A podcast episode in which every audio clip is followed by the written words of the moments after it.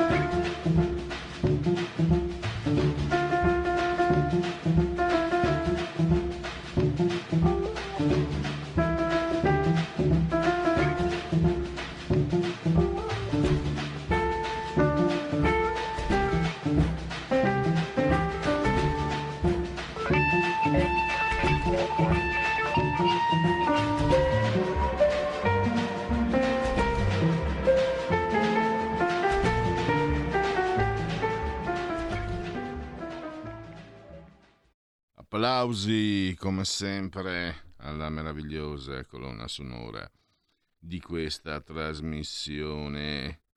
Punto politico provvisorio intanto. Gli applausi? Oh, non vogliono arrivare gli applausi. Li fa, li fa, ah no, non posso farli perché ho un polso indolenzito che mi ha... Ah, ah sì, quindi sappiatelo. Eh, sono, sono imbossato. Allora, non è passato il referendum per la cannabis, ma io ho dovuto comunque imbottirmi di, di, di antidolorifici, quindi può darsi che mi scappino delle parole, cioè lo dico in, in modo preventivo per non eh, esporre questa nobile emittente a brutta figura per causa mia involontaria. E, scherzi a parte, scherzi a parte, il, il garantismo a intermittenza, il garantismo a corrente alternata. Lo abbiamo visto ieri, perché eh, Tommaso Cerno, insomma, gli hanno trovato cocaina quattro volte, gli hanno consegnato, chiedo scusa, quattro volte cocaina in casa. Eh, ma dico io, lui ha detto, no, ma io non c'entro niente, avevo un fidanzato che aveva un po' dei problemi. E voi magari penserete il peggio, noi no, perché noi siamo garantisti, non siamo come loro. Scusate, dimmelo Carnelli, quel che vado in onda sempre con la mascherina, senza accorgermene come i vecchi babosi. Sapete cos'è che è risaltato nel caso? Che noi non abbiamo saputo che Tommaso Cerno non è indagato, eh? E mh, diciamo è, non è neanche coinvolto, è emerso il suo nome Eh, per delle indagini su un, su un traffico di, della droga, dello stupro. E anche qui ci sarebbe qualcosa da dire, perché lui è lui a dire, signori, non c'entro niente con uh, la droga trovata, con la cocaina. Da, già tanto per cominciare lui da, passa la notizia per primo che hanno trovato cocaina, invece la vera notizia è che è la droga dello stupro. È un po' diverso, noi qui lo sappiamo, vero? Che la droga dello stupro è, siamo un po', è un po' diversa la situazione. Quindi la droga dello stupro suona malissimo, suona, già la cocaina non dovrebbe suonare bene, ma signora mia, chi, chi è che non ha dato una sniffatina alla polverina bianca una volta in vita sua? Io per esempio, perché non ho mai avuto l'occasione, no, peraltro, eh, non, per, non per virtù. E invece la droga dello stupro onestamente eh, evoca immagine negativa. Insomma, lui ha avuto la possibilità di discolparsi prima ancora che emergesse la notizia. E Giovanni Sallusti ieri ha fatto anche una eh, molto mh, gustoso, molto molto eh, valido accostamento, e se fosse stato Mario Rossi della Lega fosse stato Mario Rossi della Lega adesso eh, avremmo avremmo la La, l'anti eh, la narcotici qui al campanello di via Bellerio. Avremo, ah, avremo cinquanta ottanta giornalisti, compreso il New York Times.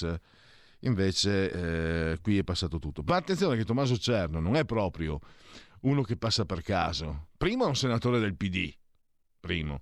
Secondo, signori miei, viene da quella galassia potentissima di Repubblica di De Benedetti, Scalfari. Scalf... Scalfari o Scalfaro? Mi sbaglio sempre. Uno era il presidente, l'altro.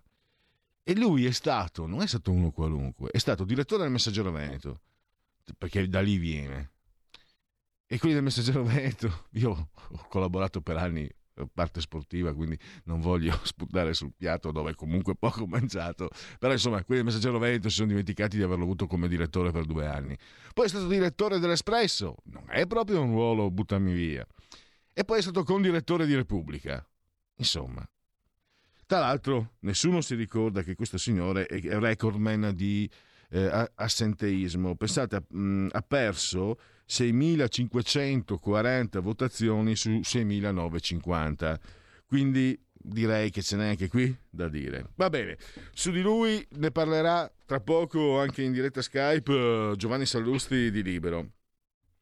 Poi parleremo nel secondo alle sedici e dieci eh, Carlo Cambi della Verità, perché ieri sono scesi in piazza migliaia di agricoltori e ne hanno ben donde. Hanno visto ridurre il, il, le proprie entrate del trenta per cento, qualcuno rischia di chiudere, ventiseimila allevamenti a rischio, fatturato diminuito del sessantacinque per cento, insomma una situazione eh, durissima e che non vede, non vede la, la luce in fondo al tunnel. E questo è anche perché, tra le altre cose, eh, qualcuno l'avrà notato, o i prezzi non vengono aumentati, questa è una politica della G D O, la grande distribuzione organizzata, che penalizza gli agricoltori. In che modo? O non aumentando i prezzi, quindi gli agricoltori ci perdono sempre di più, non aumentano i prezzi per non diminuire la domanda, oppure, oppure li aumentano, ma non arrivano quei soldi, non arrivano agli agricoltori, perché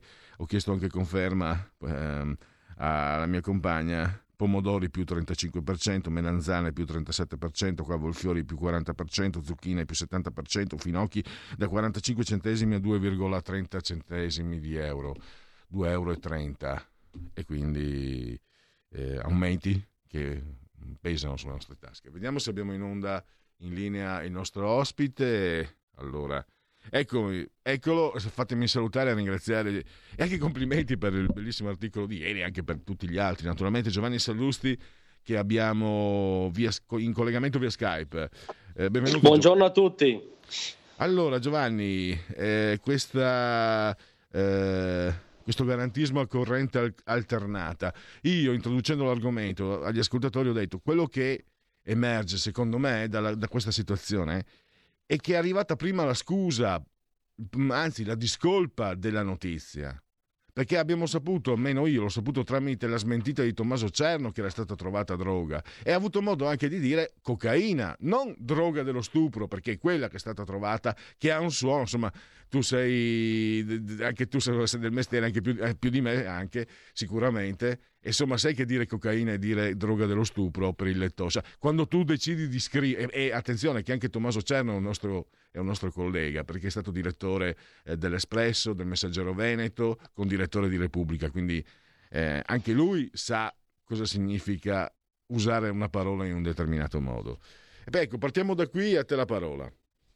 No, non c'è alcun dubbio, eh, hai ragione tu, diciamo, su questa notizia è stata condotta un'operazione, diciamo, orwelliana, no? Nel senso che la notizia è stata data, già edulcorata, disinnescata, commentata, con dei casi appunto di neolingua, per cui eh, a seconda del, del personaggio coinvolto cambiano le perifrasi, cambiano i tipi di droga, quindi cambia tutto l'effetto, la percezione che ha il lettore, operazioni, come dire, preconfezionate. Eh, devo dirti che eh, io da, da, da, da garantista inveterato, Eh, io sono contento che Tommaso Cerno oggi non sia nel tritacarne mediatico giudiziario, perché io ho paura, orrore e, e, e da liberale mi tengo bene alla larga dal circo mediatico giudiziario. Il problema è che io ho proposto ai lettori di Libero, nel pezzo che tu hai avuto la bontà di citare, un esperimento mentale. Dimentichiamo Tommaso Cerno, pensiamo a questo Mario Rossi. Mario Rossi, un senatore leghista, Ehm, mh, presso la cui abitazione, come emerge dagli atti di una procura, quindi il Vangelo, cioè sai che le procure oggi sono ben sopra il Vangelo, no? per, per, per il mainstream, vengono recapitati non una, non due, non tre, ma quattro volte dei carichi, diciamo, di cocaina, droga dello stupro, comunque insomma stupefacenti. Eh, nelle stesse carte si ipotizza che lui sia un presunto cliente, per, eh, eh, tra l'altro l'espressione presunto è sottolineata da tutti i giornaloni, non nel caso di Cerno. Nel caso di Mario Rossi sarebbe omessa l'espressione presunto e il fatto che queste cariche arrivino in casa sua sarebbe ipso facto una condanna. Cioè voi vi immaginate, Mario Rossi sarebbe su tutti i giornali additato, attacchi a Salvini, ripischerebbero il caso Morisi, ci sarebbe una crociata e eh, una corsa al linciaggio di Mario Rossi. Allora da questo doppio pesismo evidente, che si capisce con un esperimento mentale banale, Eh, eh, possiamo cogliere tutta la, la, la stortura oggi di chi racconta quotidianamente una realtà taroccata. Tra l'altro mh, c'è anche tra le cose che non emergono, per esempio di Tommaso Cerno. Io l'ho scoperto perché dopo aver letto il tuo pezzo ieri, poi ho, preparando questo, ho scoperto che è un recordman di assenteismo. Se puoi abbassare la voce in regia, perché qua io sento tutto, eh, scusate, un, un piccolo problema tecnico. Dicevo, ha, partecip- ha perso seimilacinquecentoquaranta votazioni su seimilanovecentocinquanta. Eh, no, questa è una sciocchezza, perché neanche tanto magari, però eh, se fosse di solito, no, noi qui in casa nostra abbiamo sentito, quando Salvini era europarlamentare e segretario che portò la Lega da, dal tre al diciotto per cento, ovviamente, Giovanni, anche tu sai, insomma, chi fa politica sul territorio è chiaro che eh, in determinate situazioni non può essere presente. E io mi ricordo la quarta palle, la, quella che quando vede un anziano per strada non solo lo aiuta ad attraversare la strada, ma se lo sposa pure. Sto parlando dell'ancora bellissimo Carlo Martelli. E mamma mia, insorse. E anche La, la speranza bianca la chiamo io, è un termine mutuato non dal razzismo ma dallo sport, non mi ricordo più, Evelyn Schlin mi sembra, emiliana, anche lei me la ricordo tuonare, che è stata europarlamentare, tuonare, tuonare, tuonare. Ecco, Toma, per carità, Tommaso Cerno non è segretario del P D, però è una figura di spicco, di rilievo. Tanto tu, tra l'altro, hai anche avuto... Eh, Eh, evidentemente chi sta dall'altra parte rispetto a loro ha questo vizio, Giovanni, l'onestà, perché tu hai anche ricordato l'intelligenza di, dimostrata da, e anche il coraggio da, dimostrato da Tommaso Cerno riguardo la legge Zan. È una, lui, è, Assolutamente. Lui è omosessuale e ti assicuro che non credo che... Beh, è molto più giovane di me, comunque eh, del settantasei mi sembra lui. Io credo che ancora negli anni ottanta non fosse semplicissimo nella mia terra lì essere, essere omosessuale, quindi ha patito, questo sono quasi sicuro. E, però dico, nonostante questo ho avuto l'intelligenza di dire, signori, la legge Zan è completamente sbagliata, e, però è anche uno che non, che non, che non va a votare quando ci sono no. le... prego. No, ma infatti, no, no, io ho tenuto a specificarlo perché Tommaso Cerno è, è oggettivamente, prima ancora che uno, adesso un, un parlamentare, un esponente politico, un analista intelligente. Tant'è che, nonostante sia l'unico senatore omosessuale dichiarato del centro-sinistra, E, e, che mi fa pensare che evidentemente ce ne sono alcuni non dichiarati, ma lo dico non come giudizio, cioè, ma eh, eh, a maggior ragione in base alle loro posizioni non avrebbero non dovrebbero avere problemi a dichiararsi. Tommaso Cerno, omosessuale dichiarato eh, eh, e persona intelligente, non ha votato il D D L Zan perché riscontrava delle derive liberticide. Beh, io sono con lui su questo, se sono meno con lui ovviamente perché, eh, rispetto all- all'assenteismo, perché il parlamentare, come qualunque lavoratore, ammesso non concesso che questa analogia stia in piedi, eh, eh, de- de- deve avere dei minimi canoni di produttività, no? A maggior ragione perché lo paghiamo io e te, insomma, quindi su quello molto meno, ma eh, per dire che io sono con lui su, su, su, su alcune sue posizioni anche coraggiose nel suo mondo d'appartenenza, sono con lui eh, e sono contento che giornali, procure, commentatori lo trattino in guanti bianchi, che lui non sia indagato, per... sono contento che non sia indagato, no? Nonostante sia arrivata della droga quattro volte a casa sua. Vi faccio notare la lievissima differenza di approccio col caso di Luca Morì, lievissima, è proprio sfumatura. Eh, quindi, ripeto, sono con lui, eh, ce l'ho, ce l'ho con chi eh, racconta casi analoghi, se non... come dire, con, con ciccia di partenza inferiore, in modo apocalittico, come se ci trovassimo di fronte a criminali solo perché sono della parte politica sbagliata. Abbiamo avuto un, un esempio poco, pochissimi giorni fa, lo, e, mh, gli ascoltatori che, che hanno la bontà di seguire il sottoscritto, ma comunque anche l'orientamento della testata, non siamo amici di Matteo Renzi e io sicuramente, però onestamente quella, pubblicare quella lettera del papà pubblicando non solo le parti tra virgolette scandalistiche che non hanno nessuna notizia che mi interessi come cittadino, perché quello che pensa Tizio di Caio sono affari suoi, anche se il papà di Renzi credo, io tra l'altro quando ho cominciato c'era, ehm, c'era anche uno dei tuoi direttori, era considerato il più in gamba, la Padania, Senaldi, eh, però non, non certo. ci siamo incrociati mai di persona. So che insomma c'erano dei redattori molto in gamba che venivano dall'Indipendente, poi sono venuti lì nel tuo giornale, eh, Giovanni, che non mi avrebbero, non, io ho cominciato nel novantasette le collaborazioni al Friuli, non mi avrebbero mai fatto passare una cosa del genere, mi avrebbero detto guarda che questo non, non ci interessa, questo è pettegolezzo. E sto parlando, sì, di comunque di, di giornalisti che non erano di sinistra, voglio dire, eh, che dovrebbero avere magari un, che qualcuno magari pensa possano avere, no scusami, giornalisti di un giornale politico, di una redazione politica, perché la Padania era, era l'organo eh, di informazione della Lega, proprio ufficialmente. Eppure non me l'avrebbero mai fatto passare. Io mi ricordo un caso lontano, dissimile, però molto lontano, che riguardava un piccolo assessore di un piccolo comune alle mie parti. Ho detto adesso tu lo chiami e gli dici, gli chiedi se vuole dare delle dichiarazioni eh, su questa cosa, altrimenti noi non diamo neanche la notizia, perché non è così che si lavora. Io sarò l'antica, eh, ma no, ma se vedo lavorare te, la tua redazione, ma anche di altri giornali, diciamo, di area, per dire, io queste cose le vedo, cioè mh, non sono non, non sono io bravo o originale, vedo voi altri che si comportano, purtroppo vedo invece i grandi giornali che dovrebbero essere quelli che danno, diciamo, non dico che l'esempio, ma mh, impariamo a leggere anche dai grandi giornali, invece i grandi giornali, bam, si, si comportano in una maniera. L'ordine dei giornalisti non ha nulla da dire, ovviamente, e quindi ci mancherebbe. Ci... No, anzi. No. No, ecco, questo, no, guarda... è un, è, questo impone un, una anche un, un'analisi, un, cioè interrogarsi continuamente su questa struttura, sul non essere, sul fatto che non sia omogenea la, la stampa, cioè omogenea nella professionalità. Non può Lilli Gruber, che è stata senatrice del P D, europarlamentare del P D, dire no, no, non sono neanche collega di Giordano.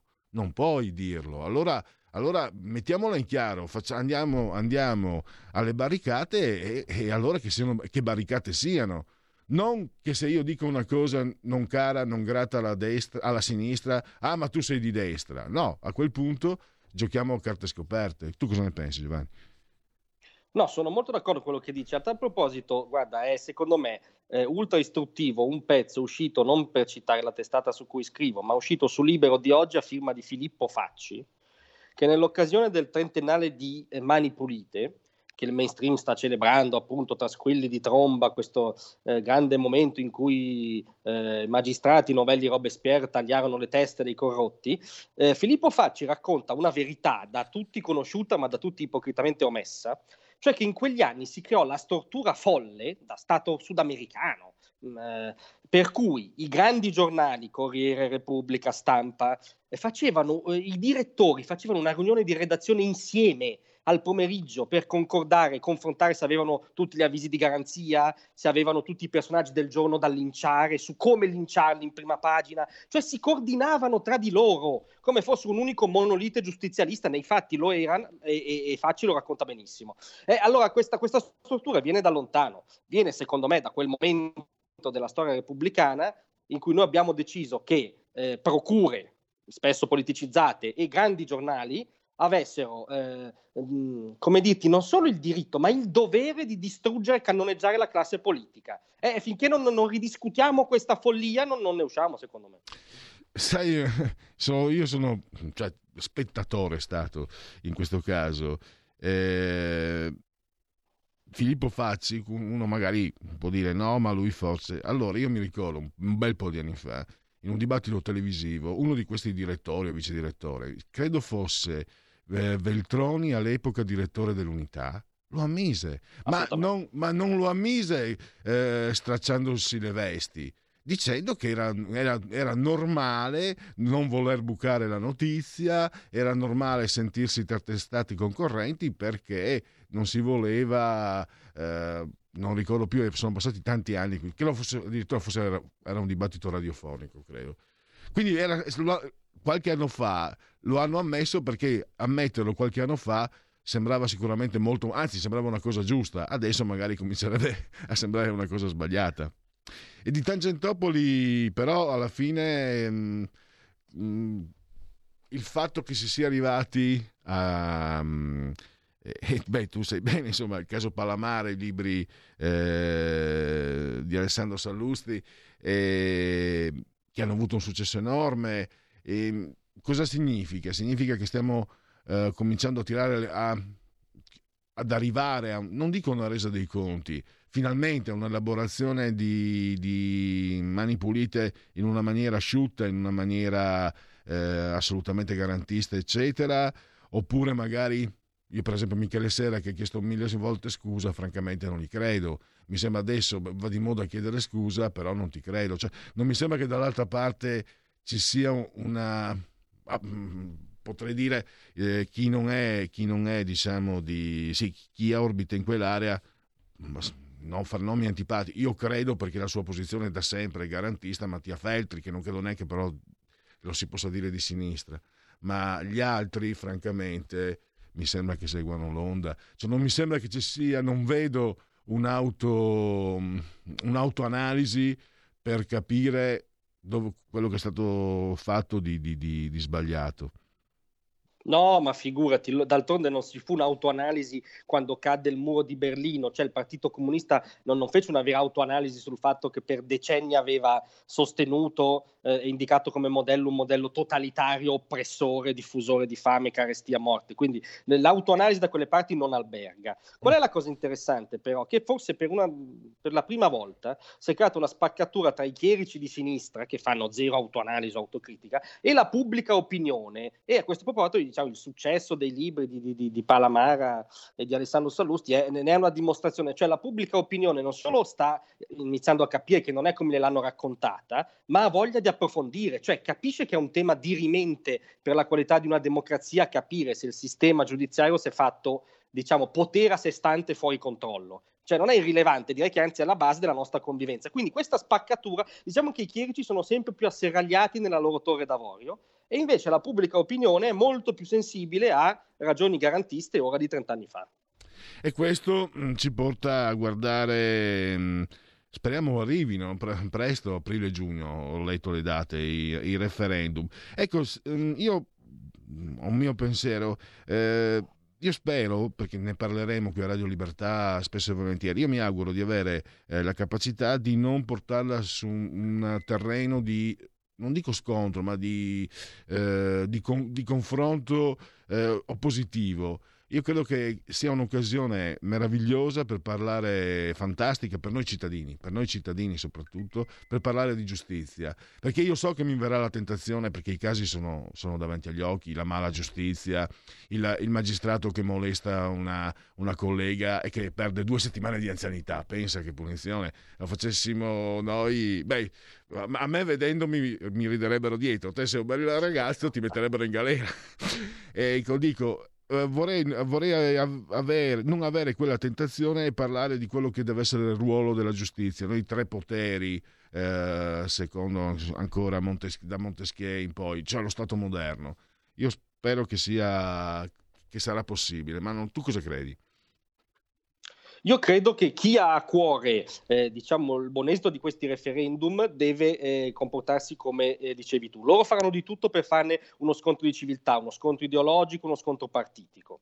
Eh, invece hai ragione tu, noi dobbiamo stare sul punto, cioè vogliamo vivere in una democrazia liberale occidentale in cui, come dicevano Montesquieu, Locke, dei signori diciamo non esattamente irrilevanti dal punto di vista della, della eh, filosofia del modello dello Stato di diritto liberale, vogliamo vivere in un modello del genere o in un modello sudamericano? E su questo dobbiamo chiedere il consenso dei cittadini e, e, e, e tra l'altro i cittadini già si espressero, no? Penso alla responsabilità civile, per esempio, dei giudici. Già c'è una sensibilità a cui parlare, trasversale fuori dai partiti, ed è quello che bisogna fare.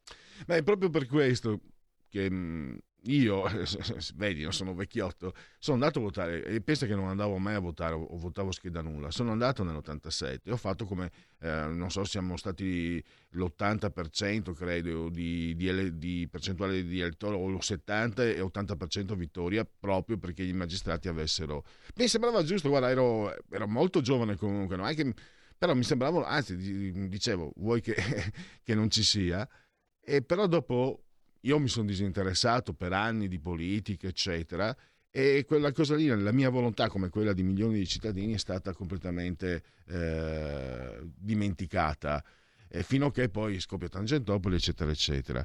Per quello di, mh, mh, mi sono permesso, no, questa specie di, di, di mio mh, pensiero, perché è stato buttato via quell'occasione, anche forse mh, per colpa nostra, di noi cittadini, che non abbiamo eh, che non ci siamo affezionati a quello che era eh, l'espressione di una nostra volontà precisa nel riguardo di, una, di un potere decisivo, decisivo anche per noi cittadini. Cioè, non puoi essere colpito in qualsiasi momento e non ne vieni più fuori. È pieno di storie di questo tipo. E... No. Ecco, era quello che, che volevo dire io. Assolutamente, ma infatti noi abbiamo presente dei casi di sconfinamento pesante nella vita politica, no? Berlusconi, eh, Salvini da ministro dell'interno, anche Matteo Renzi, dico anch'io non condivido molte cose, ma che riconosco è oggettivamente oggetto di una vessazione giudiziaria fuori controllo. Ma tu pensa a quei cittadini che non hanno le risorse, la cassa di risonanza, eccetera, di, di, di questi politici, che eh, possono da un giorno all'altro cadere in questo meccanismo kafkiano di questa giustizia malata, che non è tutta la giustizia ovviamente, se no saremmo dei talebani all'incontrario, ma se eh, capita la sfortuna a un cittadino qualsiasi di cadere nel girone infernale della giustizia malata, davvero non ne esci più. Quindi una battaglia trasversale di civiltà, di ammodernamento del paese, e su questo va combattuta, secondo me.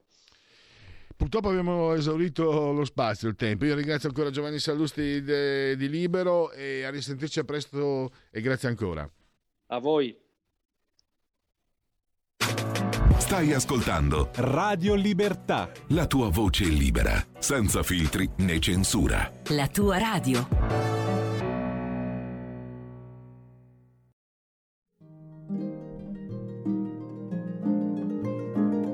Cari ascoltatori, vi ricordiamo che l'angolo della musica classica, condotto in studio da Auretta Pierotti Cei, cambia orario. Andrà in diretta ogni sabato a partire dalle tredici. Appuntamento con la grande musica.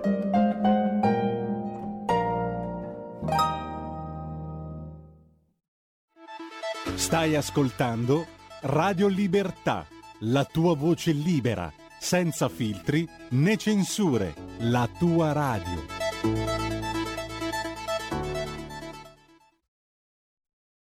I was listening to this conversation, noticing my daydream stimulated me more. I was crumbling with anticipation.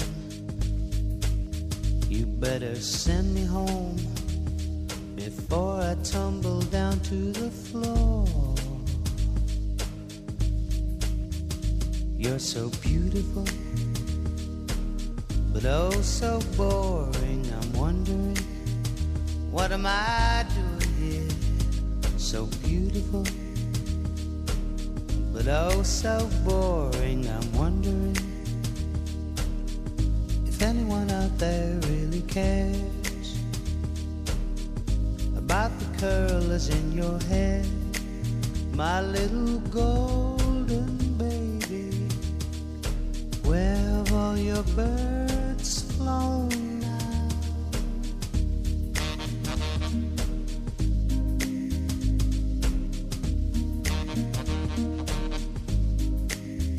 Something's glistening in my imagination,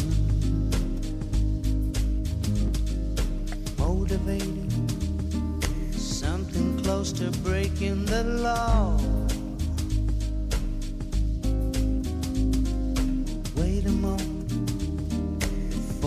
Take me down to the station. I've never known no one who'd make me suicidal before. She was so beautiful, but oh so boring. I'm wondering, what was I doing there? So beautiful, but oh so boring. I'm wondering if anyone out there really cares about the curlers in your hair, my little golden baby. your bird's flown on.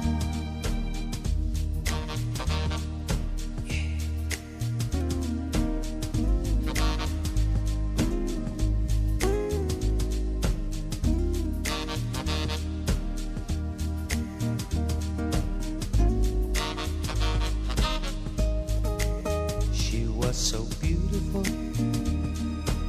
but oh so boring. I'm wondering, what was I doing there? So beautiful, but oh so boring. I'm wondering if anyone out there really cares about the color of your hair, my little golden baby. Where have all your birds flown?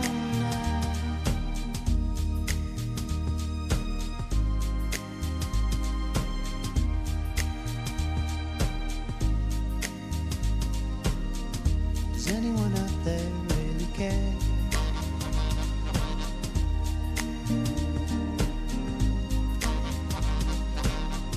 Does anyone out there really care? So beautiful, about the curls in your hair. She was so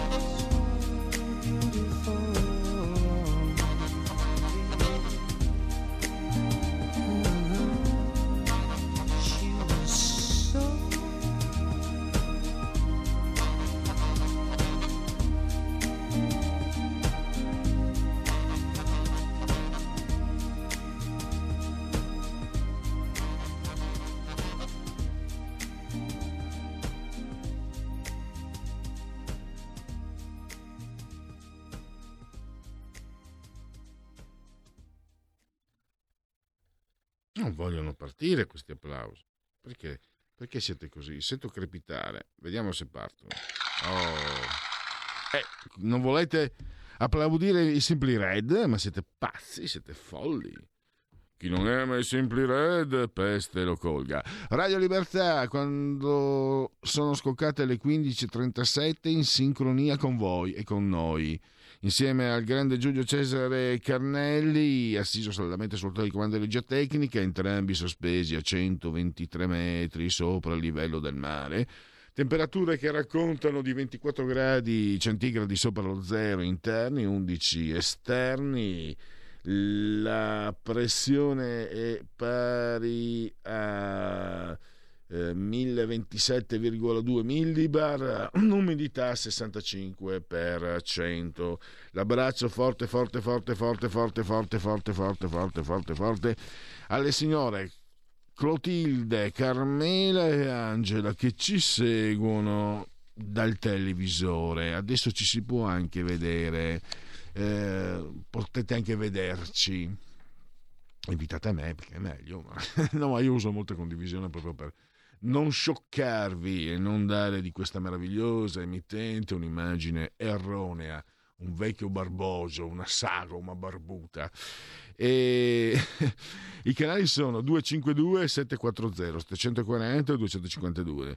Poi l'abbraccio anche un saluto anche a chi ci ascolta cullato dall'algido suono digitale della Radio D A B e anche dell'applicazione iOS Android. Grazie all'applicazione iOS Android ci seguite ovunque voi siate sulla crosta terrestre, grazie a queste applicazioni con smartphone, iPhone, e poi c'è la Fire T V e poi c'è Alexa. Accendi Radio Libertà, passaparola, ve ne saremo riconoscenti. Tablet, mini tablet, iPad, mini iPad, Smart Television, Fire T V, infine anche su internet.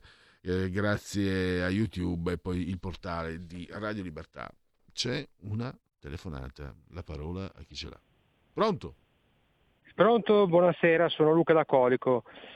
Io volevo dire Ma due scusa, cose. No, molto... Io ho capito una parolaccia.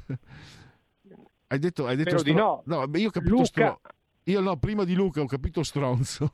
Ti dico la verità, tu, no, tu non l'hai sentito? No, allora ho sbagliato io. Che no, non mi, non mi permetterei mai con il, con il grande Pellegrini no, di usare sai, un tale no, no, sai cosa un stavo... linguaggio così escatologico, no, non me lo Luca, permetterei mai. No, Luca, telefoni da tanto tempo e poi pu- puoi anche permettertelo. È che mi, mh, mi sembrava che tu stessi dicendo stronzo, magari uno che ti stava disturbando, ecco. No, guarda, sono qui in mezzo a nulla, per cui non c'è nessuno che proprio che mi disturba. No, ma allora ho, a, le allucinazioni uditive sono finito. Eh, prego, prego Luca. Volevo dire che volevo dire, annuncio Cioè, premetto che sono delle cose scomode, però mi fa piacere avere il diritto di parola su Radio Libertà, dove non ho trovato da nessun'altra parte, ed è la seguente.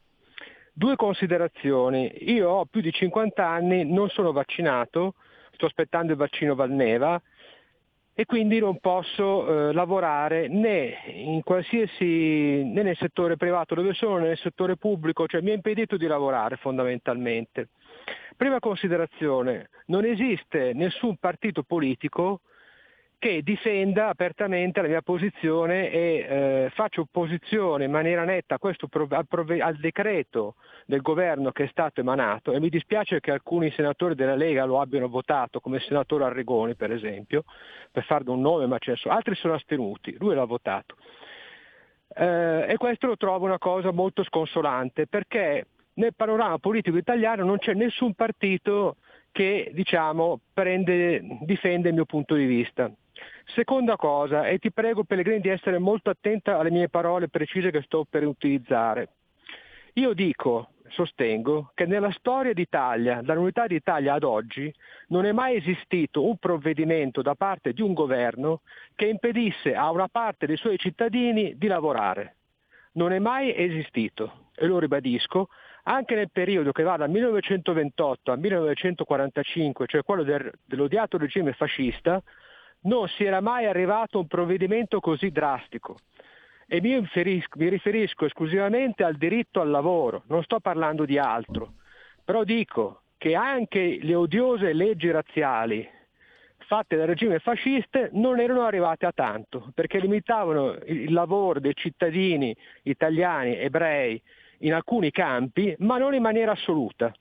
Questo poi non vuol dire che si possono fare dei paragoni, perché semplicemente il motivo per il quale si discriminavano i cittadini italiani ebrei era odioso, cioè la razza. Solo quello basterebbe a, a, a scavare un solco gigantesco tra la mia situazione e quella di un, di un cittadino italiano ebreo del millenovecentotrentasei, per dire.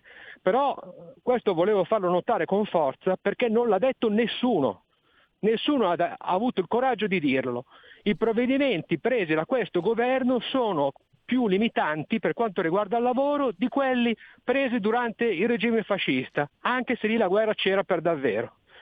Io non ho sentito dire da nessuno, sono Beh, andato a cercarvi. Sì, non ho fatto questo paragone, però sai che io poi non ho... è un par... no, non è un paragone, no, non è, un par... è... è un'analisi. Io dico, mh, parlo per me, più volte ho riscontrato che sia gravissimo, perché a me, a me hanno insegnato con l'esperienza, non i sindacati, con l'esperienza mi hanno insegnato che il salario è sacro. Nel momento in cui si impedisce di accedere al salario attraverso il lavoro, si commette qualcosa di molto serio. E eh, anche grave è la parola giusta, quindi io l'ho, l'ho detto magari con eh, no no ma ti, Pellegrini, ti dico solo una cosa, ti do un punto di vista, una... cioè nel senso che tu, hai completa... vista... che tu hai completamente cioè... ragione, cioè questa no, no, è una cosa ti, seria, ti do, un altro, ti do un, altro, un altro punto anche da un punto di vista umano, e ti spiego. Io nella mia attività ho praticamente un, mi era rimasto un unico cliente, uno, era un cliente con cui lavoro da quasi quaranta anni. Questo cliente qua, per il fatto che io non sono vaccinato, non mi ha più chiamato, ha chiamato un mio collega. Dopo quaranta anni di rapporti, di amicizia, di, di, hai capito? Per cui anche da un punto di vista umano ci, so, ci sono anche questi aspetti. Cioè, a me i quattro soldi che alla fine guadagnavo adesso non me ne fregava più niente. Cioè campo con altro, con quello che ho messo da parte prima. Però dal punto di vista umano, che non esista più questo rapporto, che non era solo di lavoro, ma che era anche di... di condivisione di un pezzo della vita, mi è stato privato da una legge ingiusta che non esisteva neanche in questa forma, in questa ferocità, perché io parlo che una legge feroce neanche durante il regime fascista dal punto di vista del diritto al lavoro. E questo, Pellegrini, credimi, non ha il coraggio di dirlo nessuno, nessuno. Ti ringrazio per avermi dato questo spazio e un abbraccio grande. A presto. Grazie a Luca. Eh, no, ho già parlato troppo, non, non c'è molto da aggiungere. Eh, una cosa, non è solo il comportamento dei, dei partiti, eh, ma in generale non ho visto il, di questo dibattito. Ma Luca, quante volte mi avrei sentito dire che noi operai siamo operaio, artigiano, piccolo imprenditore, siamo comunque siamo nella stessa nella stessa io parlo sempre come un operaio, perché quando entri in fabbrica non esci più, siamo l'ultimo anello della catena. Infatti la, la, fanno in modo che le persone non abbiano accesso al lavoro, ma non, se, i giornali, i tv, eh, non sono solo non è solo la politica, è tutto l'insieme, i sindacati i sindacati soprattutto. E no, questo per, per per buttare ancora un po' di benzina sul fuoco. C'è, ci sono ancora due, due? No, una. Pronto? Ciao, sono Marco da Mantova, Pellegrini. Ciao. Io condivido in toto la telefonata di Luca, perché questa pandemia è stata sfruttata per far uscire la parte più brutta che c'è in ogni essere umano. E tu lo vedi in giro per le strade, che la gente non è più quella di due o tre anni fa. Allora, ti racconto, aggiungendo a quello che ha detto Luca, quello che mi è successo un paio di giorni fa. Ho saputo che eh, io che sono a dicembre ho avuto un'esenzione, oh porca miseria adesso, eh, un'esenzione dal vaccino, ho saputo che l'ultimo D P C M prevede che questa esenzione de- venga digitalizzata. Mi reco al centro vaccinale dove senza tante storie mi dicono eh, guardi, per noi sì, lei abbiamo visto i suoi certificati, ce li ha dati, subito mi hanno chiesto perché lei ha avuto l'esenzione. Io pensavo che dovesse essere semplicemente una, una cosa amministrativa, cioè trasformi la mia esenzione cartacea in digitale. Più o meno penso che debba diventare un Green Pass. Questo invece mi hanno detto perché lei ha avuto l'esenzione. E già lì ho capito che c'era qualcosa che non andava. Beh, se sono qua, perché te lo devo spiegare, me l'avete data voi, su, su, su richiesta di certificati che io, io ho prodotto. E comunque morale della favola, no, non, perché la sua patologia per noi non è più valida di esenzione, non è più, non rientra più nell'esenzione. Scusi, ma per quale ragione? Io sono venuto qua a dicembre, non sono venuto un anno fa. È perché nell'ultimo D P C M del governo, no, nell'ultima l'ultima direttiva del Ministero che è partita a gennaio, sono stati stretti i parametri per la concessione delle esenzioni e quindi lei non vi rientra in quanto per i nuovi vaccini lei può fare, le, le, può fare la vaccinazione tranquillamente senza alcun rischio. Ma scusate, a dicembre gli stessi vaccini c'erano. Quindi adesso a questo punto cosa succede? È che lei deve... che lei ha l'esenzione valida fino al ventotto di febbraio.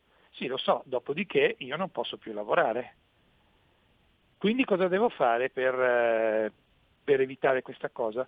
Eh, ci deve portare degli altri certificati. Allora adesso Pellegrini, la storia adesso finita, io produrrò i certificati e vediamo cosa verrà fuori. In, secondo me non è altro che un modo per rastrellare altre persone, perché ormai non è più una questione scientifica o sanitaria, è una questione politica, è un rastrellamento di persone che fino a qualche mese fa avevano la loro esenzione concessa dallo Stato e adesso lo Stato te la toglie. Io penso che se gli italiani volevano l'uomo forte al comando con il pugno duro, se lo sono meritato, perché alla fine è arrivato e adesso ne stiamo pagando tutti. Solo che ci sono poche persone, non sto dicendo migliori o peggiori, poche persone che questa cosa l'hanno capita, tante persone che invece ne sono contente e sono quelli che sono lì che applaudono la Gualmini, che ieri sera in una trasmissione televisiva davanti a Cruciani ha detto i bambini che non hanno, eh, è giusto che vadano a piedi, ma se un bambino, come ha detto Cruciani, vive un ragazzino, vive dieci, quindici, venti chilometri, cosa se li fa a piedi? Questo è quello che abbiamo raggiunto in questi due anni di pandemia, l'odio generalizzato verso chi non la pensa come la maggioranza. Ti saluto Pellegrini, ciao, grazie. Ciao, è un'altra telefonata, pronto? Pronto?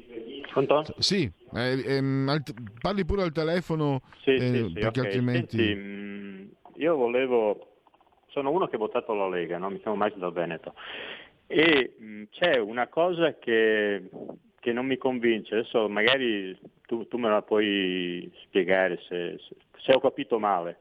Dunque la Lega è in questo governo, no?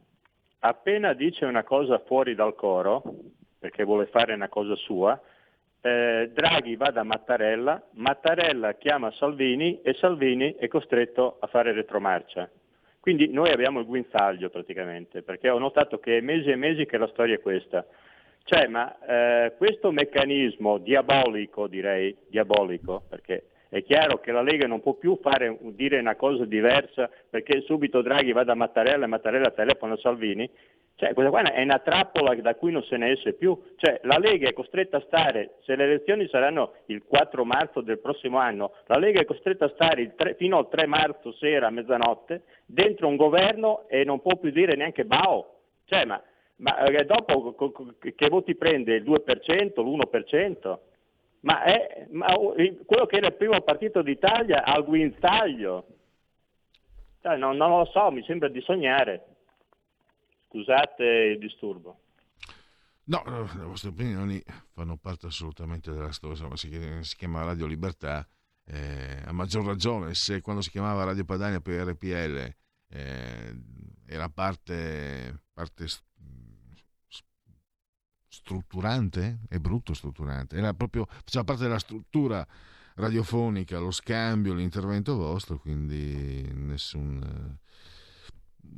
Io posso solo dire che, che è una tattica, sono, si, si tratta di tattiche politiche e succede che possono avere nel breve periodo non, non il successo sperato, ma che poi magari eh, possano essere cambiate le cose anche in corsa. Ma non, sembrerebbe quasi una scusante, ma io non voglio dare scusanti, perché dico, ehm, io personalmente penso che, che il momento per la Lega sia stato molto complicato. Eh, se stai fuori ti danno calci nel sedere, se stai dentro sai che ti daranno calci nelle gengive.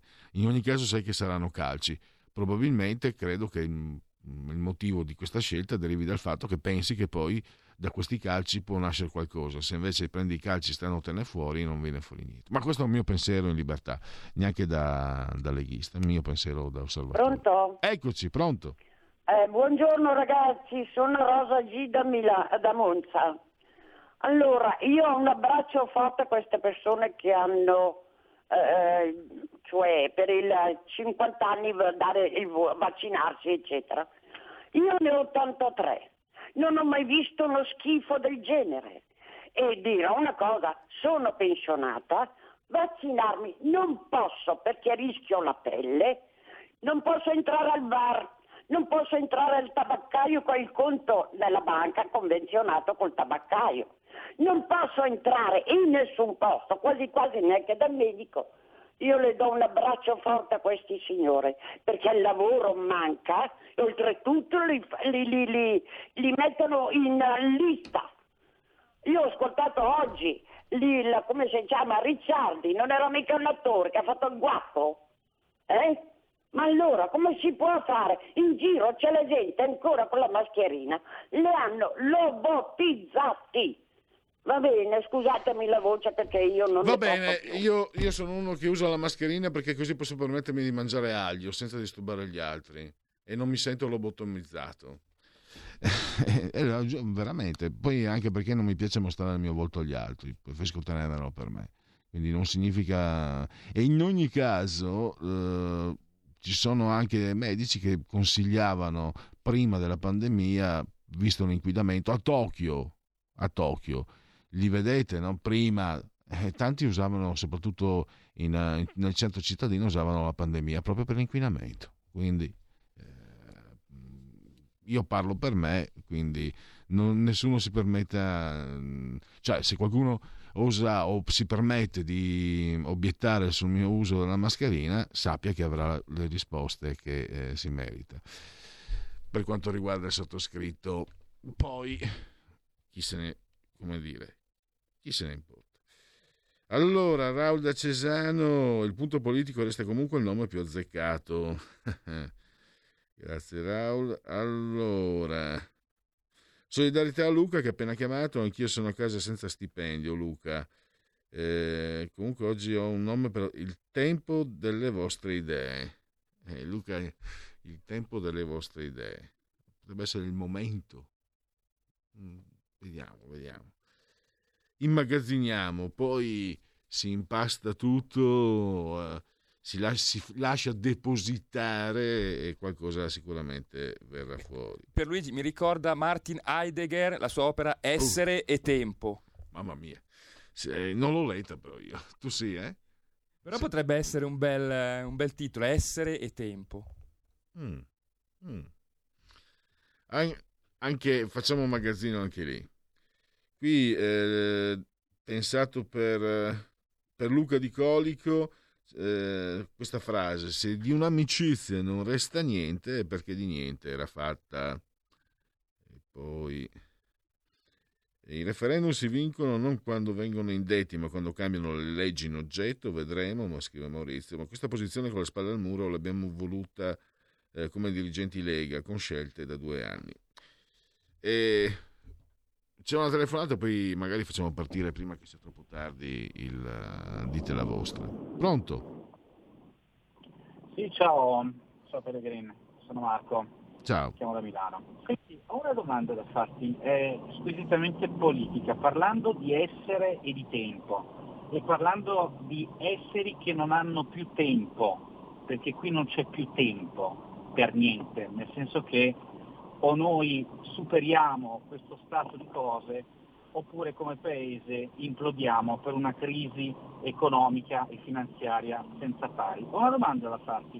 Per quale motivo, rispetto all'emendamento di Fratelli d'Italia presentato questa mattina, se io non mi sbaglio, eh, sulla fine del Green Pass con la fine eh, dello stato Uh, stato di, com'è che lo chiamano, questo stato d'eccezione, no? Questo uh, stato di crisi, boh, ecco, eh, sai che il trentuno di marzo eh, viene meno, diciamo, questo stato d'emergenza, ecco, stato d'emergenza. Per quale motivo la Lega ha votato contro l'emendamento di Fratelli d'Italia per abbandonare con lo stato d'emergenza anche il Green Pass?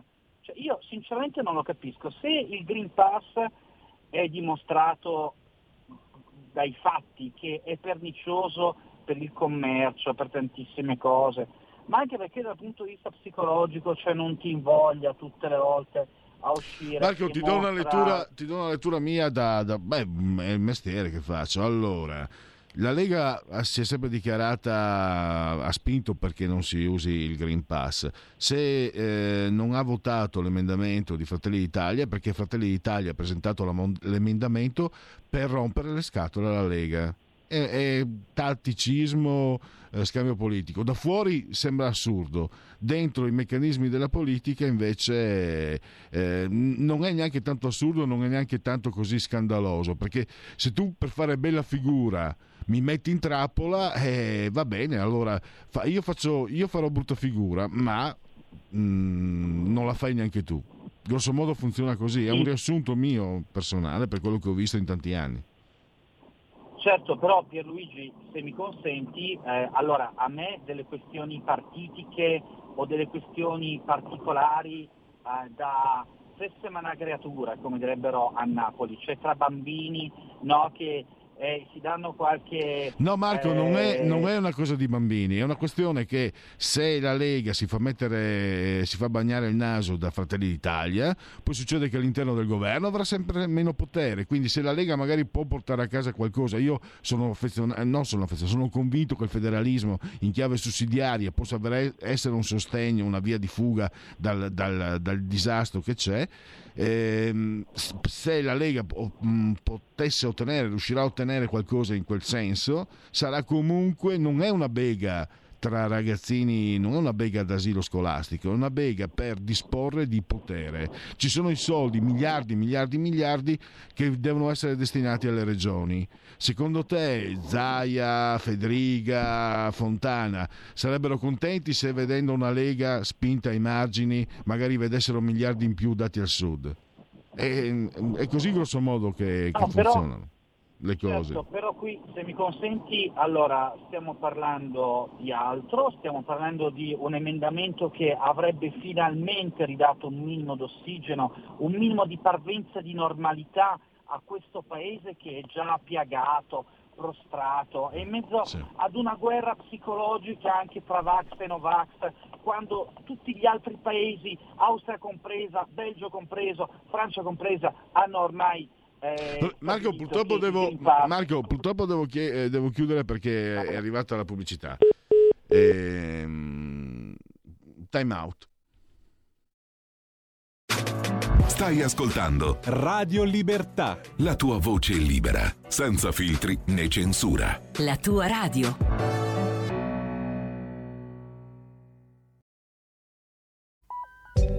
One, two, come on. You know how we do for the sound system. This is for the sound system. I gotta, gotta, gotta, gotta. Gotta find me an angel.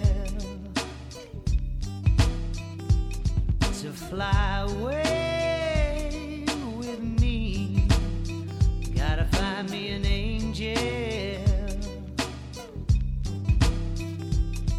who will set me free. My heart is without a home. I don't wanna be alone. Gotta find me an angel.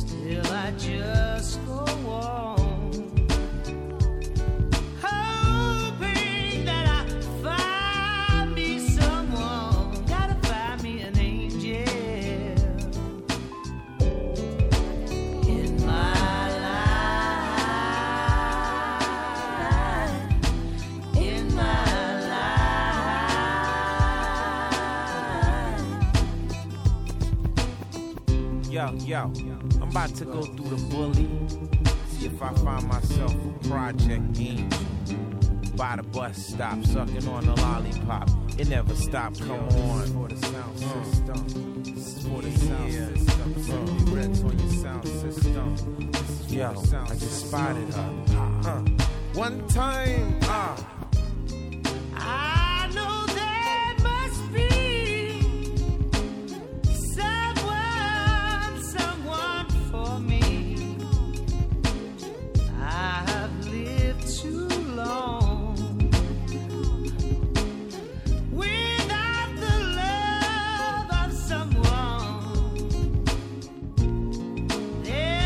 Misery. Hey, I can be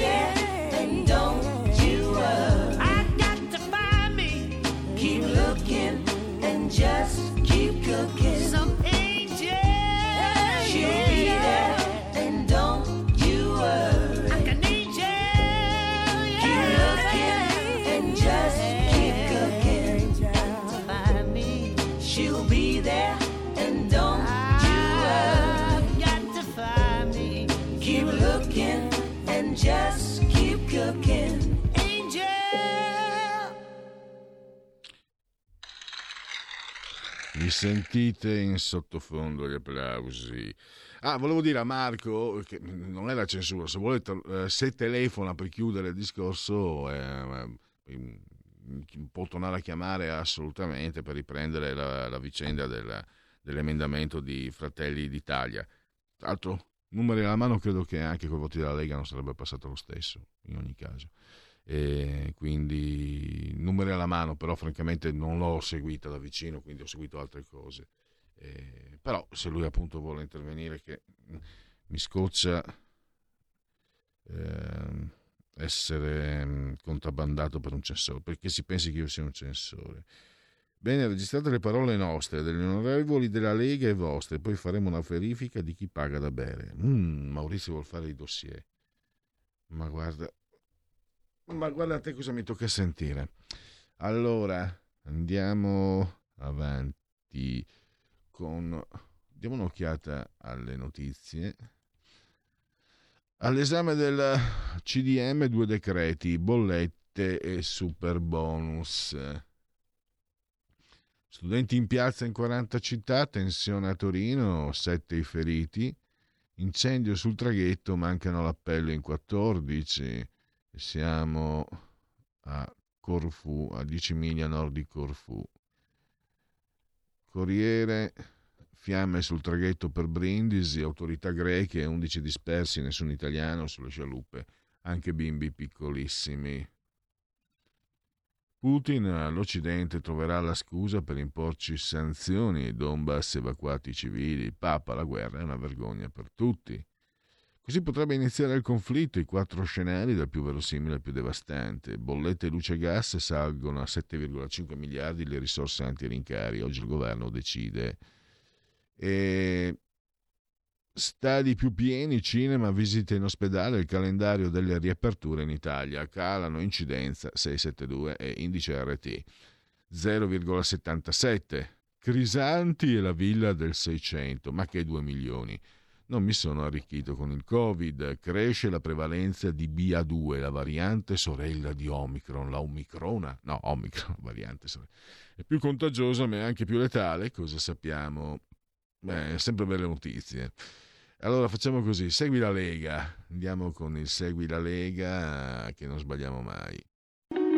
Segui la Lega è una trasmissione realizzata in convenzione con La Lega per Salvini Premier. Allora, legaonline punto it, segui la Lega prima che la Lega segua te alla Marcena o prima che la Lega seguisca te alla Pellegrina. Sta di fatto che siamo nel sito legaonline punto it, scritto legaonline punto it. Questi sono i Broncos.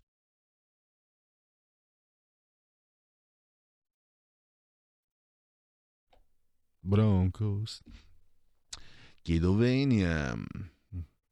Sono i soliti capricci interni che arrivano dall'interno, con Broncos che scalpitano per essere sprigionati e slanciarsi nelle praterie. Senti.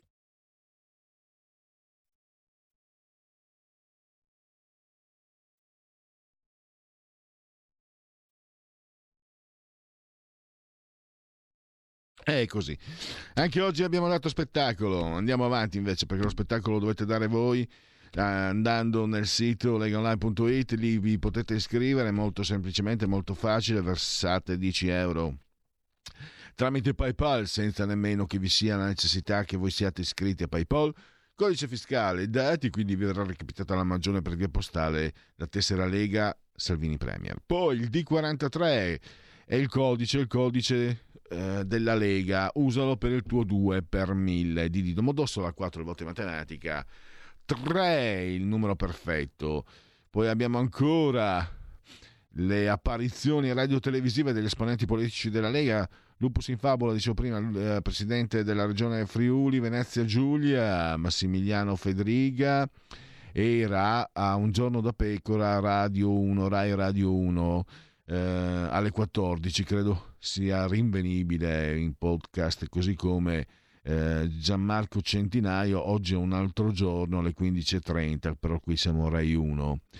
Questa sera invece, lo potete vedere in diretta, Riccardo Molinari, Stasera Italia, Rete quattro alle venti e trenta. Il presidente dei parlamentari leghisti a Montecitorio, mentre, lo ricordiamo, Gianmarco Centinaio, eh, già ministro e sottosegretario all'agricoltura, senatore Centinaio. Ed è senatore anche quella che è stata una voce storica di quella che era un tempo Radio Padania, Massimiliano Romeo, presidente dei senatori leghisti a Palazzo Madama, mentre Carlo Molinari a Montecitorio, dove ho posposto. Domani, domani in ora ante no, beh, dai, la mattina presto, alle undici e dieci del mattino, sarà Rai News ventiquattro. E Luca Briziarielli, che è un senatore della Lega, domenica nel cuore della notte alle sette del mattino, Italia uno, la trasmissione si chiama Super Partes, e martedì Alberto Bagnai diciassette e quindici Sky T G ventiquattro, la rubrica non poteva che essere economia. E abbiamo anche ancora per Segui la Lega. Eh, la Lega di Cassano Magnago organizza un incontro pubblico, più sanità anche a Cassano Magnago, lo segnaliamo molto volentieri, eh, alle ore diciotto domenica, domenica venti ovviamente, dopodomani, eh, nella biblioteca pubblica di via Ungaretti, che è il numero due, Cassano Magnago. Ci saranno presenti il presidente della Commissione Sanità Regione Lombardia, Emanuele Monti, il direttore sanitario dell'A S T Valleolona, Marino Dell'Acqua, e Massimo Trevisol, capogruppo in Consiglio Comunale Cassano Magnago. E infine il sindaco di Cavari, Cavaria o Cavaria con premezzo, premezzo Franco Zeni. Quindi eh, sanità Cassano Magnago domenica pomeriggio alle diciotto. Non dite che non ve l'abbiamo detto. E chiudiamo pure con, con questa informazione. Segui la Lega. Segui la Lega è una trasmissione realizzata in convenzione con La Lega per Salvini Premier. Ed eccolo, abbiamo già in collegamento via Skype Carlo Cambi, La Verità. Ciao Carlo, benvenuto ai nostri... Ciao ragazzi, buongiorno, come state? Io sempre peggio, il mio motto. Oggi... Eh vabbè, anch'io, va, va, va, va, mi accodo. Allora... Ecco, eh, hai toccato oggi nel... Beh, segui sempre molto da vicino il, le, le problematiche del, che la crisi economica sta creando al settore dell'agricoltura e dei contadini, no? Per dirla come si diceva un tempo. Esatto. Pro, problemi per dirla, grossissimi. Come è giusto dire, perché questo linguaggio politically correct per cui eh, sono spariti gli spazzini, cioè... I contadini sono depositari della nostra civiltà e quindi chiamiamoli come vanno chiamati, contadini. Tra l'altro ti dico che sto aspettando di parlare con Gianmarco Centinaio, che ci sentiremo fra un quarto d'ora, venti minuti, perché ehm, dobbiamo appunto discutere di questa Europa e di questa crisi energetica che crea enormi problemi alla nostra agricoltura. Oggi me ne sono occupato sulla Verità, ma come sai eh, è tema che seguiamo da, da, da, da tempo. Perché? Perché il caro bollette, che viene sempre raccontato, che crea problemi al manifatturiero, alle aziende, quello e quell'altro, che è tutto vero, sta realmente desertificando i nostri campi. Vi faccio notare soltanto una cosa, poi sono mh, felicissimo di rispondere alle tue domande. Vi faccio notare soltanto questa cosa. Un, il gasolio agricolo è passato da cinquanta centesimi a un euro e venti circa. Ora i trattori sono indispensabili per far andare l'agricoltura. Altra cosa, il mangime delle vacche è aumentato del centocinquanta per cento, ma per paradosso un litro di latte costa sempre di meno. Eh, hanno fatto una botta di conti, ogni litro di latte che vendono ci rimettono dai quindici ai venti centesimi. Chiedetevi se possono andare avanti, in particolare nella pianura padana, dove una parte notevolissima dell'agricoltura è fatta da stalle e da zootecnia destinata al latte per produrre poi i nostri straordinari formaggi. Pensa al grana padano, al parmigiano, ai, ai provoloni, allo stracchino, al gorgonzola. Uh, metteteci tutta questa meraviglia gastronomica che abbiamo. Ecco, bene, tutta questa roba è in pericolo a causa del caro bollette. Ecco, il fatturato diminuito del sessantacinque per cento, è indicato anche oggi nel, nel tuo eh, del mio pezzetto. Sì, scusa un attimo, chiamo il regista. Uh, adesso allora, eh, dicevo... Mh... C'è anche un altro... Però ti invidio molto il cappello, guarda, sappilo. Eh. lo, lo so, lo, l'ho scelto con queste mie manine. E, Cal, ti ringrazio, Carlo. Io dicevo un altro fattore, il comportamento, ce ne sono ancora e avremo il tempo di, esporti, di esporli, però sì. Anche la, le scelte della grande distribuzione organizzata, che da una parte fa in modo di non aumentare i prezzi per non vedere diminuire la richiesta, e dall'altra, dove invece li aumenta, non li fa arrivare comunque agli agricoltori, perché purtroppo ehm, Carlo, sei stato anche troppo preciso per i miei gusti, perché i, gli aumenti che tu hai indicato, pomodori trentacinque per cento, melanzane trentasette per cento, cavolfiori quaranta per cento, zucchine, purtroppo parlavo con la mia compagna eh, che lei di solito va a fare la spesa, coincidono, cioè proprio così, eh, cioè a parte che quello che scrivi è così, ma purtroppo que- allora io lo leggo sul tuo articolo e dico sono informato, poi quando vado a fare la spesa e trovarmi e, e trovarmi, dicevo Carlo Cambi mi ha avvisato, Carlo Cambi mi ha avvisato, però quando vai a pagare alla cassa eh, insomma è una botta, cioè è un, usiamo pure un termine, magari un linguaggio un po' basso, ma è una botta. E sì, immaginiamo... è una botta, ma... Immaginiamo gli agricoltori, presente, e immaginiamo che, distribu- che gli agricoltori non arrivano poi questi soldi. No, assolutamente no. Tieni presente che gli, eh, la grande distribuzione sta facendo un doppio gioco, chiamiamolo così. Da una parte tenta di comprimere gli aumenti da destinare agli agricoltori per evitare di aumentare troppo i prezzi, ma dall'altra, laddove può, aumenta i prezzi ma non compensa gli agricoltori. Ma questo non riguarda soltanto gli agricoltori, riguarda tutta l'industria di trasformazione agroalimentare, che è ugualmente in sofferenza. Devi pensare che per esempio sui salumi c'è una tensione fortissima, perché perché i maiali sono caduti di prezzo eh, e quindi ovviamente gli allevatori non pigliano i soldi che devono prendere, ma contemporaneamente i costi di trasformazione della carne sono schizzati in alto. La grande distribuzione non vuole ritoccare i listini e quindi le aziende che trasformano hanno una, una diminuzione di, di utile, se non addirittura un, un lavorare in perdita, che poi scaricano a loro volta sull'allevatore. Quindi è una catena perversa. Dice, ma come possiamo fare? Beh, io un consiglio ve lo do, anche se state nelle grandi città, a Milano, a parte che Milano è uno dei comuni agricoli più grandi d'Europa, sappiatelo. Avete nella zona del Parco del Ticino, per esempio, delle aziende agricole meravigliose. Uno dei consigli che vi do è: andate a fare la spesa direttamente da loro, oppure incrementate i gasti, i gruppi di acquisto solidale, in modo che vi fate portare direttamente dal contadino a casa la roba. Perché? Per il semplice fatto che il contadino in quella maniera spunta un prezzo un pochino più ragionevole, voi potete risparmiare, ma soprattutto date un segnale a chi fa l'intermediazione che non siete più disposti a subire il ricatto della distribuzione eh, che piano piano svuota le vostre tasche e svuota le tasche dei contadini. C'è un signore americano che da questo punto di vista ha fatto scuola, si chiama Joseph Bezos. Dovete pensare che è un signore che ha un patrimonio personale stimato in sessantaquattro miliardi di dollari. E come l'ha fatto? Inventandosi Amazon. Ma Amazon su che, quale equazione economica si regge? Compressione degli utili di chi produce la merce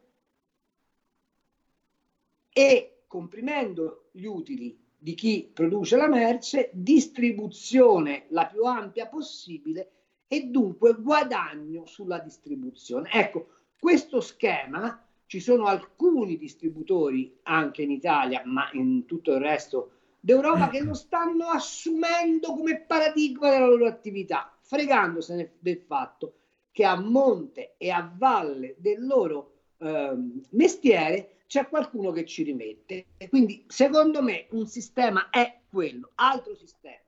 Informarsi, ed è facilissimo, basta andare sul, sul sito dell'Ismea per vedere i prezzi all'origine dei prodotti agricoli, andare nei supermercati e confrontare ciò che ci sembra giusto comprare e qual è il livello di rincaro che noi siamo di- disposti ad accettare dalla stalla alla nostra tavola. Sono tutti, eh, come posso dire, contributi attivi che noi possiamo dare agli agricoltori per farli sentire meno soli e anche per invertire in qualche modo questo ciclo economico che li penalizza, perché il risultato, sapete qual è alla fine di tutto questo ragionamento? Che se loro smettono di coltivare, noi dobbiamo importare. Se dobbiamo importare, importiamo cose di minore qualità, il paese comunque si impoverisce, perché ovviamente è importante, diamo soldi all'estero, ma questa è la strategia dell'Europa e se volete ve la racconto. Prego. Allora, la strategia dell'Europa è molto semplice. Avete visto che hanno stocanato eh, i grilli, le farine dei bachi di, della farina, Eh, ci vogliono far mangiare la carne di coccodrillo, ci spingono a mangiare le proteine degli insetti, ci vogliono far bere i, i, i, gli estratti vegetali. Sapete perché? Per un motivo molto semplice, perché tutta quella roba lì si può coltivare e produrre in zone povere del mondo. Ovviamente la intermediano le multinazionali della nutrizione, che si stanno sempre più orientando verso non il cibo, ma verso i nutrienti molto processati. Infatti, se ci fate caso, qual è la cosa che vi raccontano subito sugli insetti? Che il valore proteico dell'insetto è enorme, che gli insetti prendono poco posto e che se cominciamo a mangiare insetti evitiamo di allevare bestiame, non facciamo male all'ambiente, ma soprattutto liberiamo terreno. Per fare che cosa? Per convertire l'agricoltura, che fino a oggi ci ha dato gli straordinari prodotti che connotano la nostra dieta, in depositi di carburante.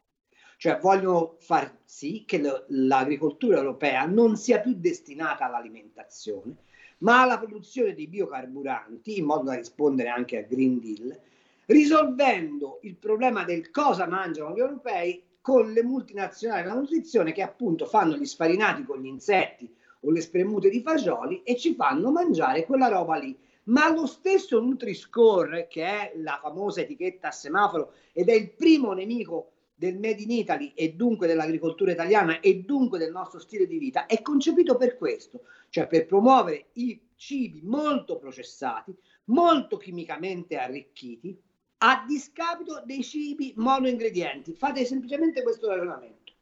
Viene considerato da bollino rosso il prosciutto, piuttosto che il grana padano, piuttosto che l'olio extravergine d'oliva, cioè prodotti monoingrediente, perché secondo loro contengono grassi, contengono sale, contengono eh, elementi che fanno male alla salute. Non è sta scritto da nessuna parte, anzi fanno benissimo, anche perché siamo il popolo più longevo d'Europa, con questa alimentazione, ma premiano invece dei prodotti pl- pluringredienti. Vorrei farvi fare un esperimento. Andate al supermercato e leggete quanti sono gli ingredienti del cosiddetto hamburger vegano.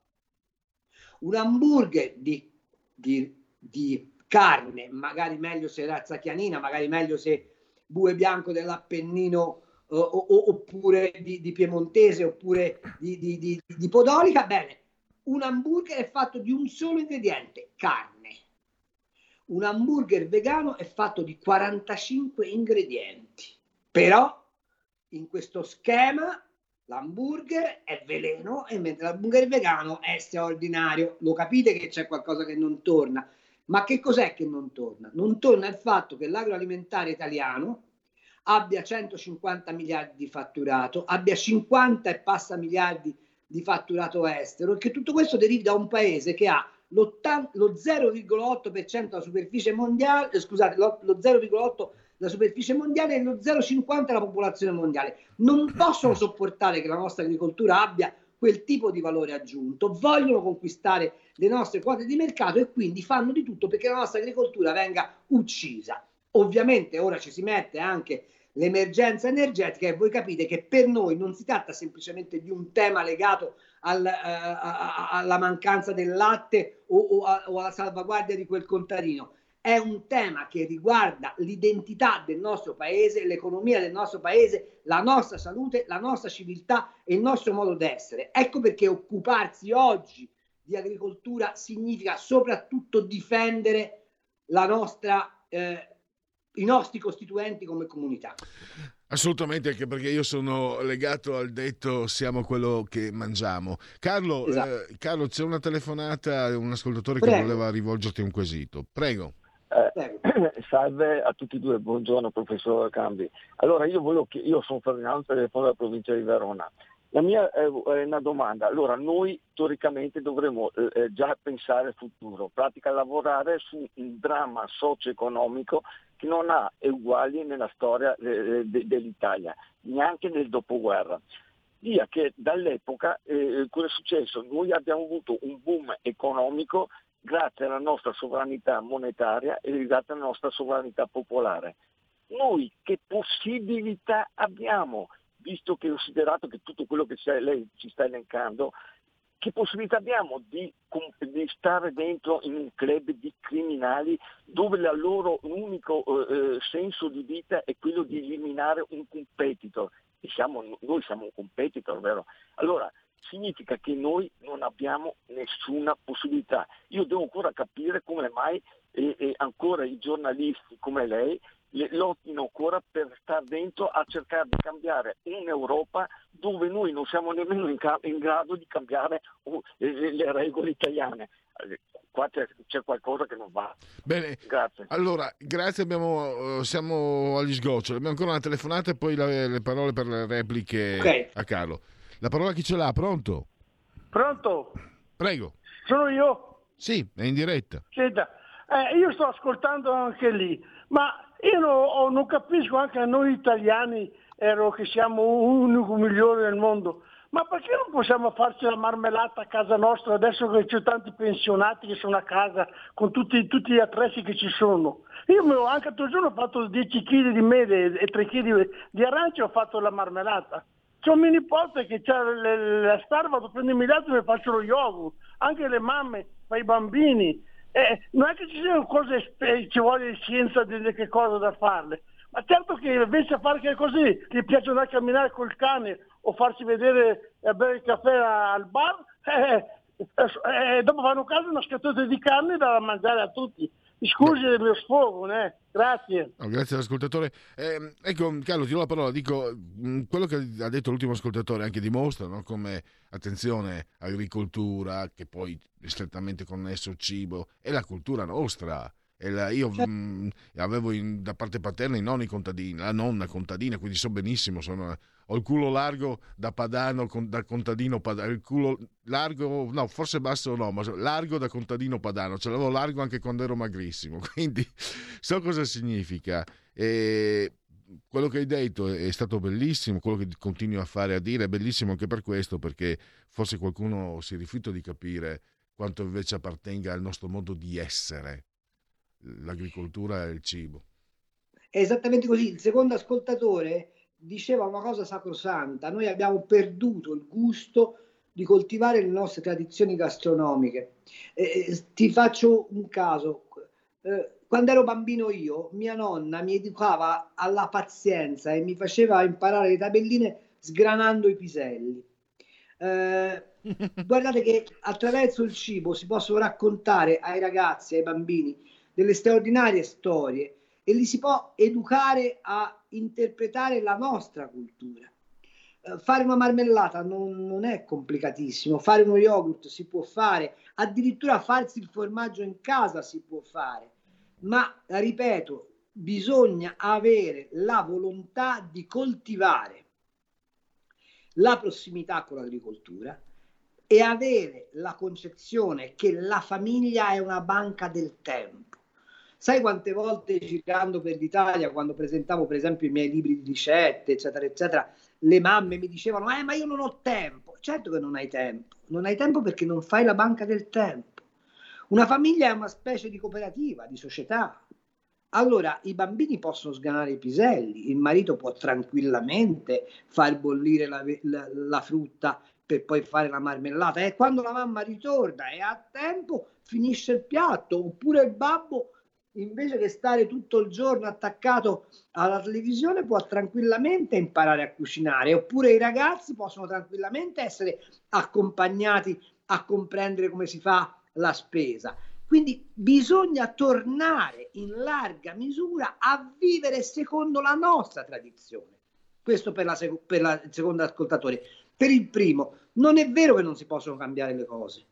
Si può trasformare l'Europa da una, quell'accolita di euroburocrazia che oggi è, in un eh, eh, incontro di popoli e di nazioni. Per farlo bisogna rafforzare le nostre identità, le forze politiche che si occupano di difendere l'italianità, mandarle a Strasburgo, come è augurabile che facciano gli altri paesi, e poi costruire la Confederazione Europea, che significa salvaguardare le, le singole identità, facendo però una mutualità sui grandi temi. Pensate all'energia, pensate alla politica estera, pensate alla difesa comune, pensate a tutti quegli interventi che in un mondo globalizzato un singolo paese fa fatica a portare avanti. La verità vera è che abbiamo cominciato a costruire l'Europa dalla parte sbagliata, abbiamo cominciato dalla parte dei soldi, abbiamo cominciato dalla parte degli interessi confliggenti, e abbiamo sbagliato una cosa. Ora vi dirò una faccenda gravissima.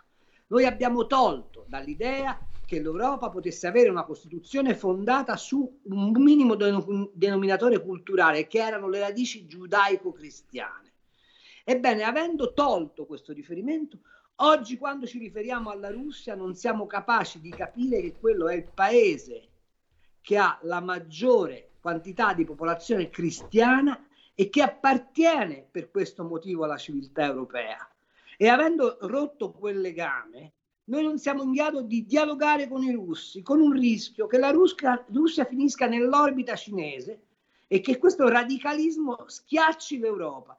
Quindi vedete quanto è importante che noi diamo anche alla dimensione europea una eh, coloritura, una forza, una capacità di rappresentazione delle nostre identità, e l'agricoltura è uno di quei settori, forse anzi il settore principe, per dimostrare tutto questo. Benissimo, purtroppo abbiamo concluso il tempo. Grazie ancora a Carlo Cambi. Scusami Giulio se l'ho fatta lunga, perdonami. No, io, io sarei stato a sentirti per ore, sinceramente, dico la verità. Eh, quindi, anzi, scusami per, per doverti interrompere, per, ma il tempo è tiranno, ma sicuramente ci sentiremo in molte altre occasioni. Grazie ancora a Carlo Cambi. Grazie a te e a tutti gli amici e le amiche che ascoltano Radio Libertà. Continuate a farlo, serve per essere più liberi. Stai ascoltando Radio Libertà, la tua voce libera, senza filtri né censure, la tua radio. Da oggi la tua radio è ascoltabile anche con la televisione in digitale. Sul telecomando della televisione digitale o del tuo ricevitore digitale puoi scegliere se vedere la tivù o ascoltare la radio. Risintonizza i canali radio e troverai anche Radio Libertà, canale duecentocinquantadue. La tua radio. Stai ascoltando Radio Libertà, la tua voce libera, senza filtri né censura. La tua radio.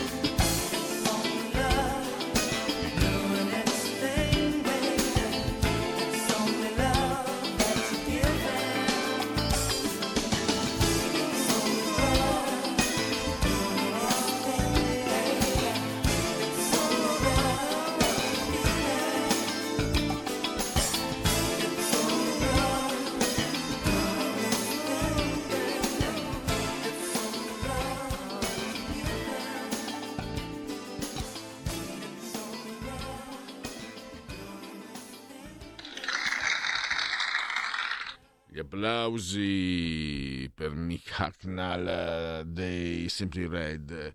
Dunque, sempre Radio Libertà, i convenevoli formulaici li ho fatti, segui la Lega l'ho fatto, e allora andiamo con uh, Dite la vostra.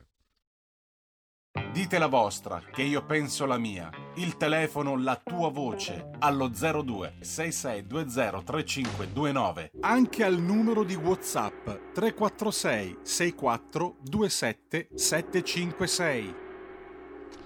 Allora, il vostro speaker corner quotidiano, gratuito, e tema libero se volete intervenire, ma anche una traccia. Allora, Sofia Goggia, la mamma della Brignone al veleno, egocentrica, il suo infortunio non è grave. L'ex sciatrice, Nina Quario, era stata sciatrice anche di un certo valore, contro la campionessa bergamasca, le piace stare al centro dell'attenzione con Federica, mai amiche. Allora, A, quel buon caro vecchio spirito olimpico di una volta. B, dopo le quote rosa sono arrivate le spine. C, adesso vogliamo la lotta nel fango, nude, altrimenti è solo una montatura. D, era da quando fu scoperto a falsificare il voto della laurea, condanna in primo grado a un anno e dieci mesi di reclusione e non diventata definitiva grazie alla prescrizione, che il presidente del CONI, Giovanni Malagò, non sudava così freddo.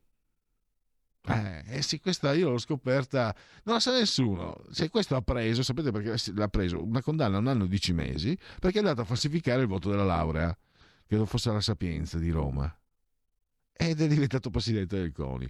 Italia è un paese straordinario, non se ne sono mai visti nemmeno da lontano, di così vicino, di così simili.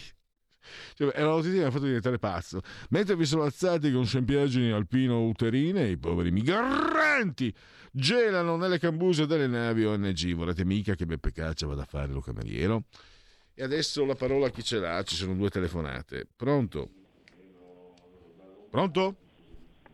Eh, Pierluigi? Sì, sono i... S- eh, buonasera, mi scusi Pierluigi, volevo ehm, intervenire relativamente ancora al discorso che è stato fatto prima sull'agricoltura, perché a volte ci sono degli interventi un po' emotivi, ma la situazione è veramente seria e purtroppo io ho un'età da ricordare quanto avvenne negli anni Ottanta eh, con l'avvio delle quote latte, eh, dove praticamente si pagavano eh, gli allevatori per eliminare i bovini dall'allevamento.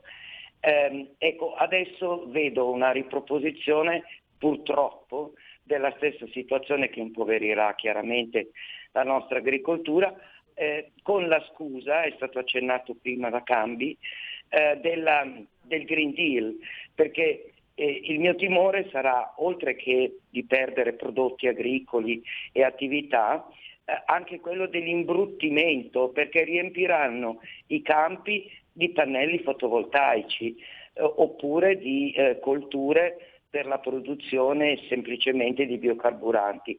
Questo è veramente un disastro e, e dico la verità Pierluigi, è molto triste da dire, ma sono felice di non essere più giovane. Ciao Pierluigi. Eh, sarà brutto da dire, ma io lo penso e lo dico come... Sì, sì, è una... perché lo dicevo, negli anni Ottanta c'era comunque una società in trasformazione. Cioè, il fatto stesso, per esempio, che tu eh, uscivi e vedevi, e dico una brutta cosa adesso, una banca nuova, però era un edificio di lusso. Oppure io che amo le profumerie, una profumeria nuova, un negozio nuovo, eh, un miglioramento progressivo. Invece adesso, eh, no, come diceva...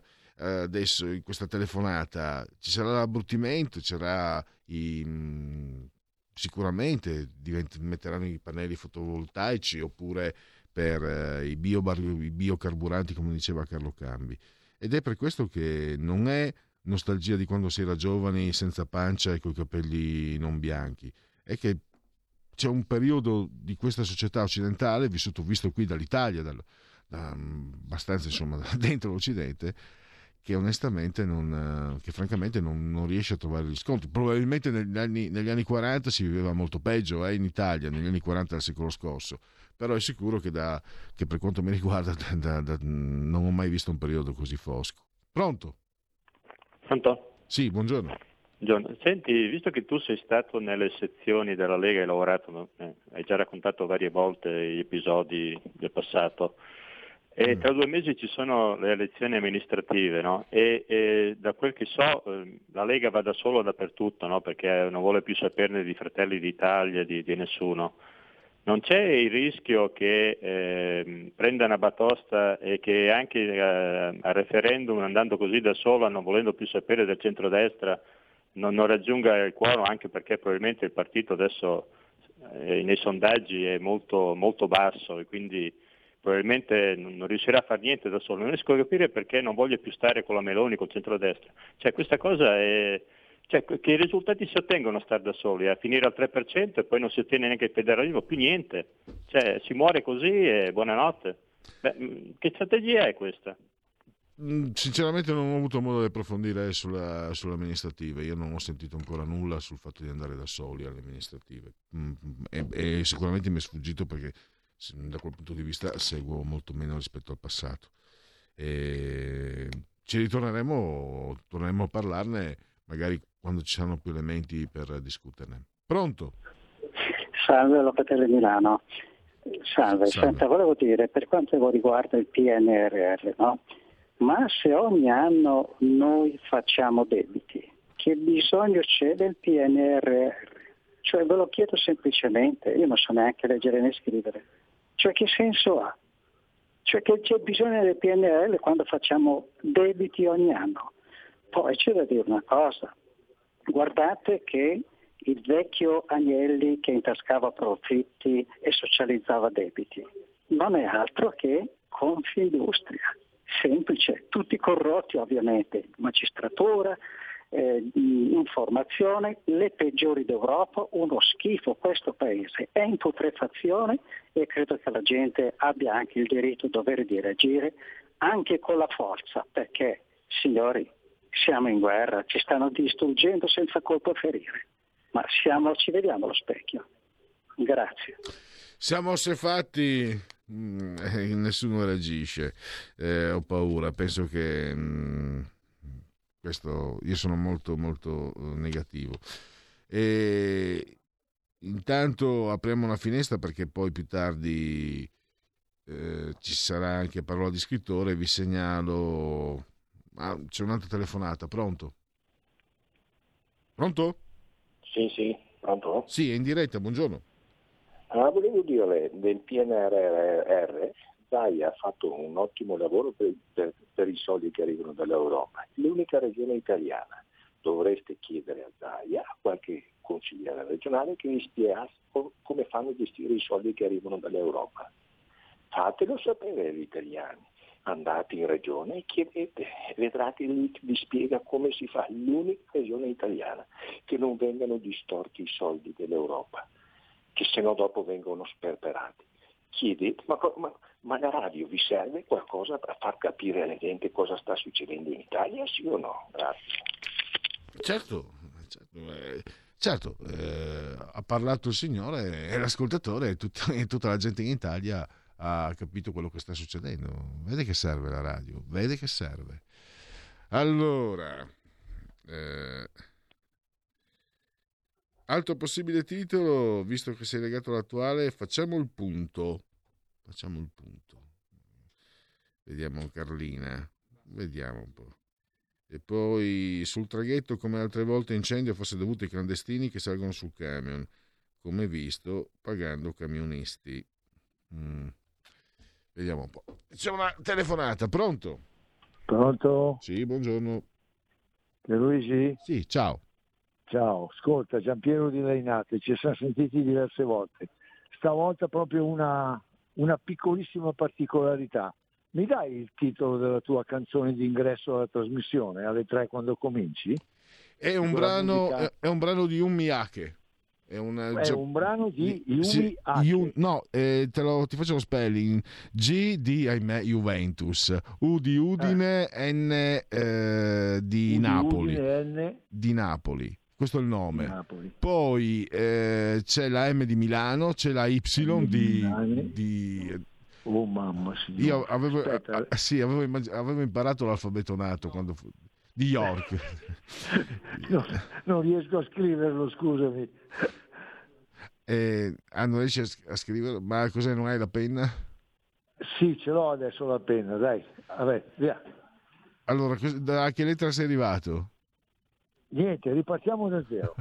Allora, scrivi G di, la J di Juventus, la I di, J di Juventus, sì. U, U di Udine, U di Udine, N di Novara, N di Novara. Poi il cognome è, eh, comincia con la Y, Y. Eh, no, scusami, ho sbagliato io adesso. Il cognome eh, comincia, con la, comincia con la M di Milano, con la M di Milano. Adesso c'è la Y. Y. Credo adesso ci sia una H, una H di hotel. H di hotel. A di Alessandria. A di Alessandria. Eh, K di K. Sì. E... non sono là, poi? Allora, mi ha, eh, la K l'hai messa? La K? Sì, la K. Ok. E l'ultima okay. lettera è, è la E di Empoli. Bravissimo, Yun Miyake, sì. Oh signor, è giapponese. Ciao, ti ciao. ringrazio, Bu- buon, con- buon proseguimento, ciao Pellegrini. E allora andiamo velocissimamente ai Genetriaci Unplugged, vigesimo ottavo giorno di piovoso, mese del calendario repubblicano. Eh, Alessandro Volta, l'Ariano, ha scoperto anche il gas metano, non solo la pila.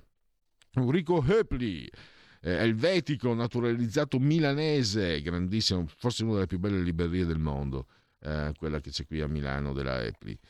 Eh, Jack Palahniuk, in arte Jack Palance, vinse un Oscar per il ruolo di Scappo dalla città, la vita, l'amore e le, bac- le vacche, eh, tre nomination. Mm, il T G due di Mario Pastore, da Novara, era novarese. Eh, Milos Forman, Qualcuno volò sul nido del cuculo, è un film che io Giulio, che Giulio Cesare Carnagli e io apprezziamo moltissimo, un film bellissimo davvero, anche Amadeus era molto bello comunque. eh, Forman, Milos Forman, tre nomination, due Oscar. eh, New York, ha detto, è probabilmente l'unica città al mondo migliore in realtà che in fotografia. Io vi consiglio caldamente di leggere Retla, Retablo, autore Vincenzo Consolo, era quello scrittore siciliano che abitava a Milano, quando vinse la Lega nel novantatré disse che sarebbe andato via, poi invece è rimasto e ha fatto bene. Eh, Rosalia, Rosa Elia, Rosa lieta, Rosa che ha inebriato, Rosa che ha confuso, Rosa che ha sventato, Rosa che ha roso, il mio cervello si è mangiato. Straordinario. Yoko Ono, Luttazzi ha scritto che in un mondo giusto Mark Chapman avrebbe sparato a lei.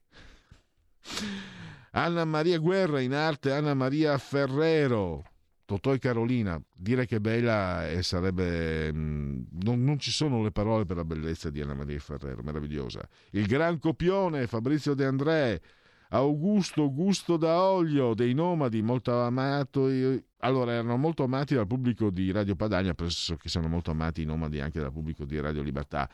La meravigliosa, affascinante Sybil Shepherd, Moonlighting, anche ultimo spettacolo. La misura di un successo notevole è data dalla somma delle falsità scritte sul tuo conto. John Travolta, Vincent Vega, due nomination, zero Oscar, papà siciliano, mamma irlandese. Jeff Daniels, datemi un buon copione e reciterò tutto il giorno, attore, bella, bella, milanese, ma anche la mamma inglese, Greta Scacchi. Te la ricordi in Presunto innocente con Harrison Ford, è vero? Eh? Eh, suo padre era un antiquario milanese. Beh, qui abbiamo due fuori classe. eh, Roberto Baggio da Caldogno, il calcio, e poi purtroppo è scomparso qualche anno fa eh, Tommaso Labranca. Eh, abbiamo perso Estasi del Pecoreccio, abbiamo perso eh, la nostra cultura qui, il nostro quotidiano ha perso un forse l'intellettuale più, più grande che vivente che ci fosse, anzi fosse anche l'unico no, unico no, però il più grande. Sono, già ce ne sono pochissimi di validi. Il trash in sé non esiste, il trash in sé non esiste, è solo un'apparenza che si rivela quando qualcuno vuole negarlo. E adesso io direi di andare con, qui in Parlamento con Paolin, che è il parlamentare della Lega, che ci parlerà di Covid. Qui Parlamento. Eh, annuncio il deposito del mio intervento per agevolare i lavori, ma colleghi, sottosegretario Costa, consentitemi. Sono tante le considerazioni che andrebbero fatte sui decreti Covid adottati tra Natale e Capodanno e non sono certamente tutte considerazioni positive. Sicuramente c'è l'attenuante del momento. Avevamo nel mese di dicembre una situazione di picco della variante Omicron che andava contrastata con, mig- con misure urgenti. Questo lo riconosciamo. Nell'arco di dieci giorni, però, abbiamo letto veramente tutto e il contrario di tutto. Norme contraddittorie, norme incomprensibili, norme che si perdono in una spirale infinita di rinvii. Norme spezzettate che finiscono per essere esaminate per un comma alla Camera e per un altro al Senato. La situazione, e lo dico a nome di tanti, è al limite. Chiediamo chiarezza, chiediamo semplificazione, chiediamo di fare quello che stanno facendo in tutti gli altri paesi europei, nella nostra stessa condizione. Torniamo alla normalità. Questo e nient'altro. È in gioco la sopravvivenza di centinaia di migliaia di imprese e di famiglie che combattono contro il caro bollette, il caro benzina, il calo delle prenotazioni dovute al Covid. Situazione così drammatica che... Situazione che in, così drammatica che debbono fare i conti anche con le ordinanze di Speranza, con i D P C M e anche con i decreti adottati tra Natale e Capodanno. Concludo, Presidente, con alcune note positive che siamo riusciti a introdurre nel provvedimento nel corso dell'esame in Senato. La prima riguarda i purificatori d'aria per le scuole. Si aggiunge finalmente la possibilità di acquistare questi apparecchi ed è proprio il caso di dire finalmente, visto che lo chiedevamo da un anno. La seconda nota positiva riguarda i lavoratori fragili, lavoratori che possono tornare a beneficiare delle tutele previste dalla normativa emergenziale in loro favore. È soprattutto per consentire che queste misure siano convertite in legge che la Lega voterà favorevolmente il provvedimento in esame, con l'auspicio però che da ora in avanti si cambi registro, si allentino misure ormai anacronistiche che costituiscono un freno ingiustificato alla ripartenza del Paese. Grazie. Ha chiesto di intervenire la deputata Celeste D'Arrando, ne ha facoltà. Grazie Presidente, colleghi e colleghe. Con il provvedimento che ci stiamo apprestando a votare oggi non stiamo solo prorogando lo stato di emergenza fino al trentuno marzo duemilaventidue, già dichiarato con deliberazione del Consiglio dei Ministri del trentuno gennaio duemilaventi. Ma stiamo anche consentendo al capo del Dipartimento della Protezione Civile e al commissario straordinario di poter adottare anche ordinanze finalizzate alla programmazione della prosecuzione in via ordinaria delle attività necessarie al contrasto e al contenimento del fenomeno epidemiologico da Covid diciannove. Il decreto si è reso necessario nel mese di dicembre proprio a seguito dei dati epidemiologici che rappresentavano un crescente aumento dei contagi e del tasso di occupazione nei reparti di, di terapia intensiva, facendo emergere così la necessità di attuare restrizioni utili al contenimento dell'epidemia da un lato e dall'altro al fine di evitare nuovi lockdown che avrebbero avuto un impatto non solo dal punto di vista sanitario ma anche da quello economico-sociale. Grazie a queste misure l'obiettivo è stato raggiunto. Oggi la curva dei contagi ha iniziato la fase discendente, ricoveri e terapie intensive sono in netto calo. Inoltre il tasso di vaccinazione per Covid è tra i più alti d'Europa con il novantuno per cento degli over dodici. Con... Qui Parlamento. Allora, tre minuti per di sondaggi a vostra disposizione. Partiamo con uh, sondaggio B D Media, vediamo un po', commissionato da B D Media. Ehm... Allora, P D ventuno virgola otto, Lega diciassette virgola otto, Fratelli d'Italia diciannove virgola sei, cinque Stelle tredici virgola uno, Forza Italia sette virgola uno, eh, Calenda quattro virgola nove, Italia Viva due virgola due. Chiudiamo. Eh, se puoi mettere la condivisione, Giulio, per favore. Adesso, no, adesso l'ho tolta, adesso mettila per favore. Ecco qua, così a casa possono vedere i numeri. Eh, E M G Different, eh, committente Rai. Allora, i cittadini over cinquanta da questa settimana devono possedere il Green Pass per lavorare. Lei è d'accordo? Sì, sessantasei. Ci parlavo con Luca, vedi Luca, che però due terzi dei cittadini non la pensano come noi. Due terzi, quindi siamo in minoranza. ventinove pensano che non sia giusto. A trent'anni dall'inizio lei considera Mani Pulite un'operazione che ha fatto bene al Paese, quarantacinque per cento, un'operazione che ha fatto male al Paese, ventuno per cento, non risponde il trentaquattro per cento. Chiudiamo condivisione. Perfetto. E apriamo condivisione. Altro sondaggio, Euromedia, committente porta a porta, P D ventuno virgola due, Fratelli d'Italia ventuno, Lega sedici virgola nove, cinque Stelle tredici virgola sette, Forza Italia otto virgola cinque, Calenda quattro virgola otto e eh, Renzi due virgola due, due virgola tre Italia Viva. Poi alle prossime elezioni politiche il centrodestra si presenterà unito, secondo lei sì quarantaquattro virgola uno, no trentuno virgola otto, non sa il ventiquattro. Eh, lei crede che il centrosinistra si presenterà unito con il cinque Stelle? Sì, il quaranta virgola uno per cento, no, il trentasei per cento, non risponde il ventitré per cento. Le prossime elezioni il leader del Movimento cinque Stelle sarà Giuseppe Conte? Sì, quarantatré virgola tre per cento, no, trenta virgola uno per cento, non sa il ventisei virgola sei per cento. Dopo le truffe sul super bonus, il governo ha introdotto delle limitazioni per cercare di contrastarle. L'agevolazione fiscale per interventi di strutturazione, eccetera. Condivido l'introduzione di questa limitazione sessantasette virgola nove, no quattordici virgola sei, non sa diciassette virgola cinque.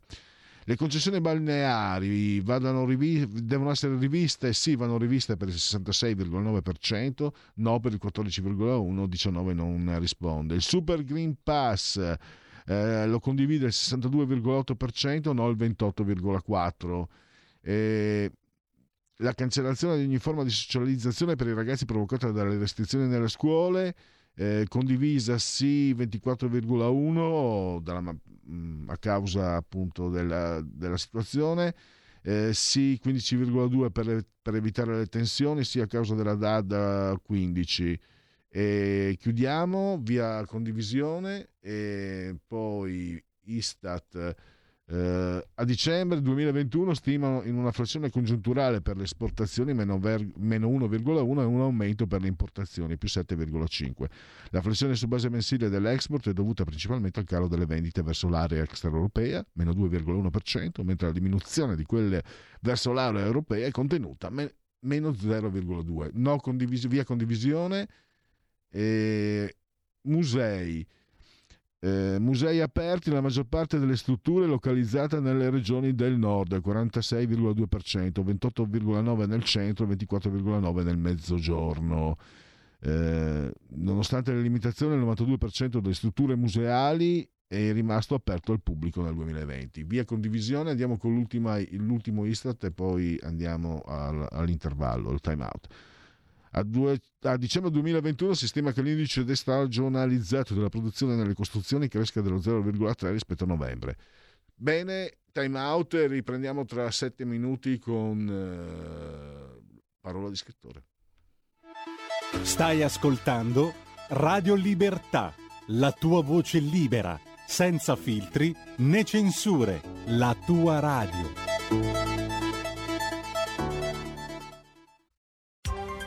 Coming Soon Radio, quotidiano di informazione cinematografica. Gli occhi di Tammy Faye. Tammy Faye, che hai fatto? Ciao mamma, lui è Jim Baker, mio marito. Con Jessica Chastain ed Andrew Garfield. Jim predicherà e io canterò. Servire Dio non dovrebbe essere un'opportunità per fare soldi. Non stiamo facendo niente di male però. Gli occhi di Tammy Faye, al cinema. Enigmi, azione e avventura. Sogno questa roba da quando ero bambino. La caccia al tesoro ha inizio. Ah! con Tom Holland, Mark Wahlberg e Antonio Banderas. Al vincitore e il bottino. Uncharted, dal diciassette febbraio, solo al cinema. Assassinio sul Nilo. Vi presento Hercule Poirot, è il più grande detective vivente. A febbraio ho investigato su molti crimini, ma questo ha sconvolto la mia anima. L'assassinio è solo l'inizio. Quando hai molti soldi, nessuno ti è mai veramente amico. Assassinio sul Nilo, dal dieci febbraio al cinema. Se vuoi avere qualcosa di diverso, devi fare qualcosa di diverso. A San Valentino l'amore arriverà a tempo di musica. Io sposerò te. Jennifer Lawrence, Owen Wilson e Maluma. Chiamami se ti senti sola. Mi sento sola. Marry Me, sposami, dal dieci febbraio al cinema. Il tuo film di San Valentino. Da una recente statistica sui matrimoni risulta che il due per cento riguarda quei coniugi che hanno trovato nell'unione la più completa felicità e si ritengono eternamente innamorati. Nel nove per cento dei casi si raggiunge una convivenza serena pur nel superamento di qualche difficoltà. Solo nel dieci per cento dei casi avviene la separazione vera e propria. Per il rimanente settantanove per cento, la maggioranza, il matrimonio continua. Ma come?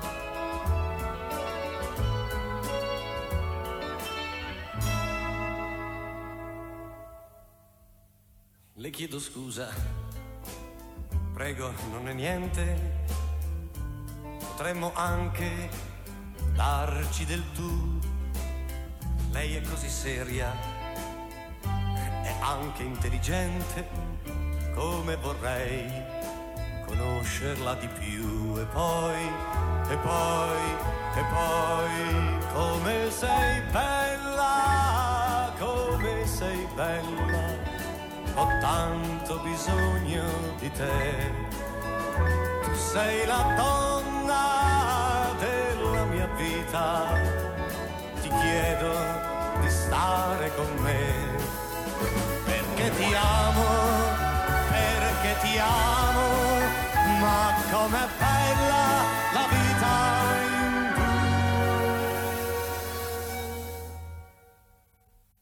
Ti voglio bene. Mi sono affezionato, ma a volte mi sento un po' giù.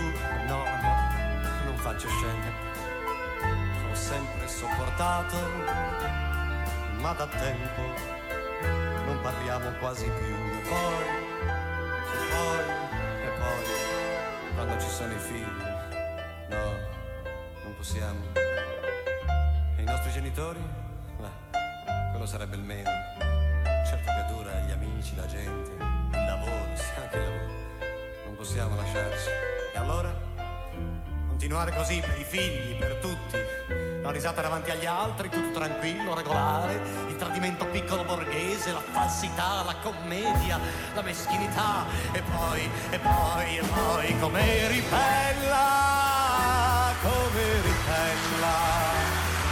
Avevo bisogno di te.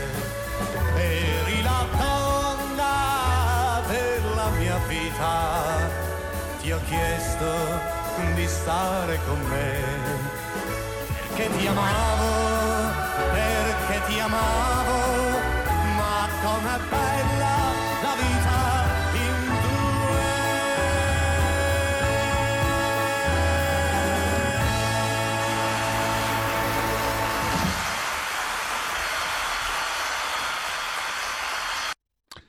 E andiamo adesso con la rubrica del venerdì, eh, Parola di scrittore, una rubrica che si avvale dell'imprescindibile collaborazione di Patrizia Gallini di Ardescia Comunicazione, che naturalmente continuiamo a ringraziare.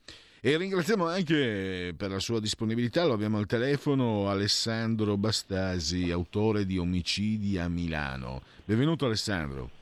Buonasera a te, buonasera a tutti gli ascoltatori. Allora, omicidio a Milano, il commissario Ferrazza e l'ispettore Ciolin sotto attacco. Tra l'altro Ciolin è un nome anche che a me è molto familiare.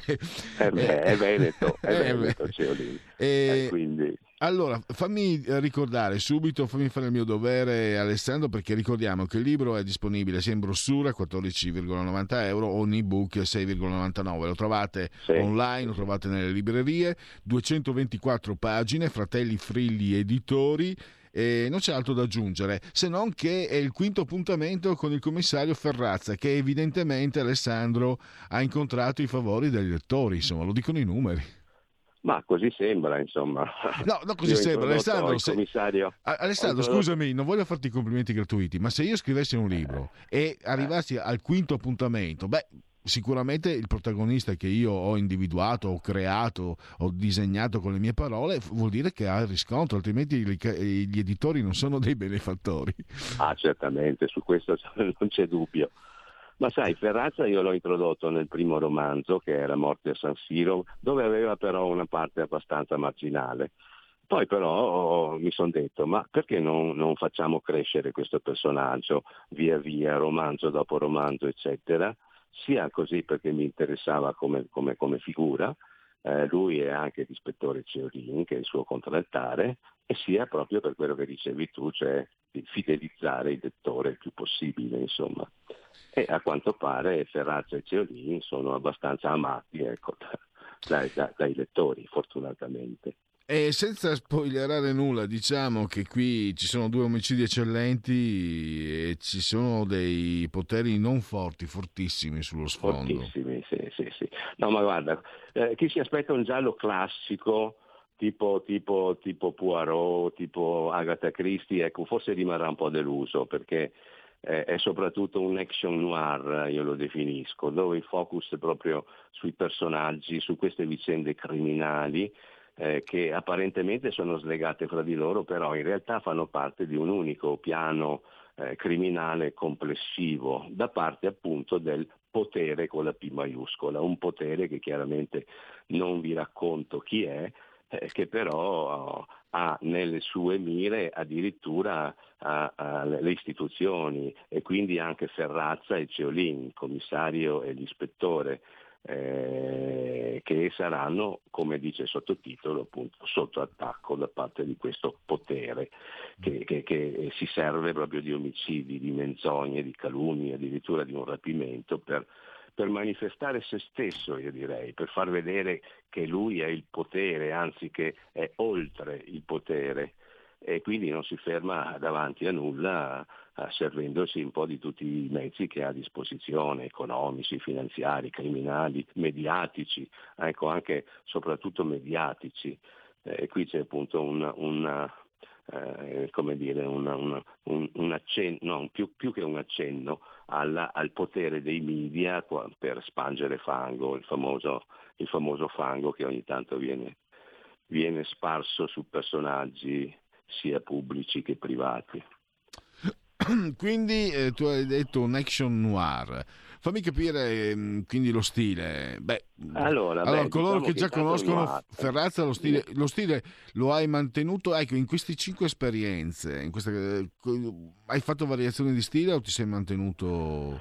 Diciamo che è sempre più noir, è sempre meno giallo, ecco, facendo questa distinzione fra il giallo alla Agatha Christie, dove dove c'è una situazione di ordine che viene disturbato da un'azione delittuosa, però arriva il Deus ex machina, l'investigatore Poirot o chi per lui, che risolve il caso e quindi riporta l'ordine.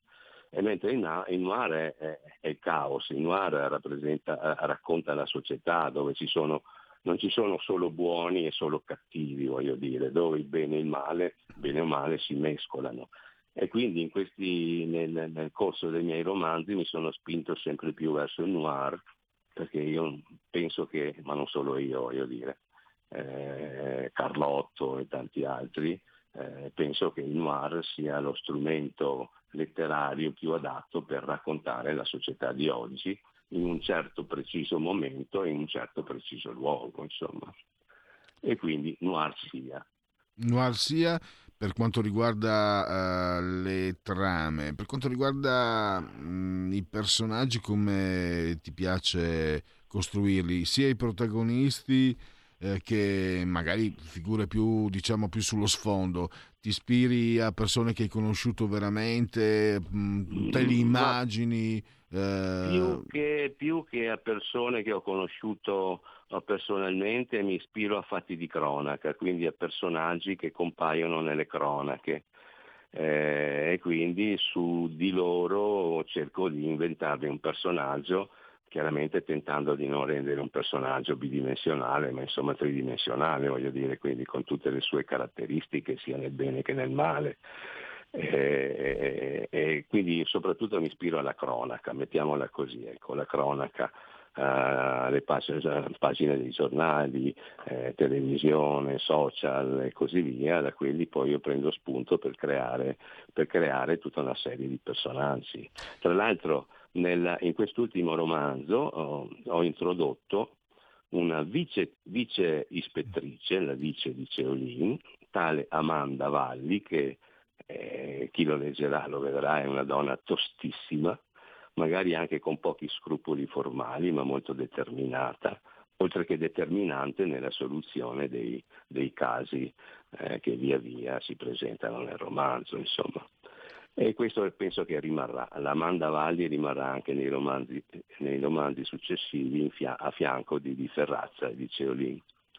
Ecco, ehm...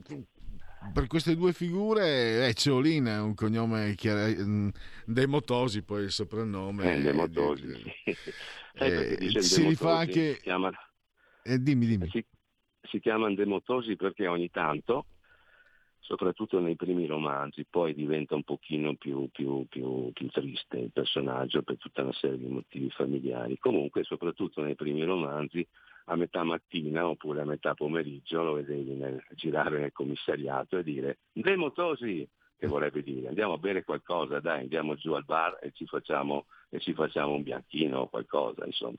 Sono ritaggi della mio essere veneto eh, di origine. Insomma. Ecco, Cio, sono... Ceolina, un pochino forse sei tu nel libro? O possiamo, pochino, possiamo dirlo? Ecco, diciamo che mi ispiro abbastanza a me quando parlo di Ceolin, sì, effettivamente è vero.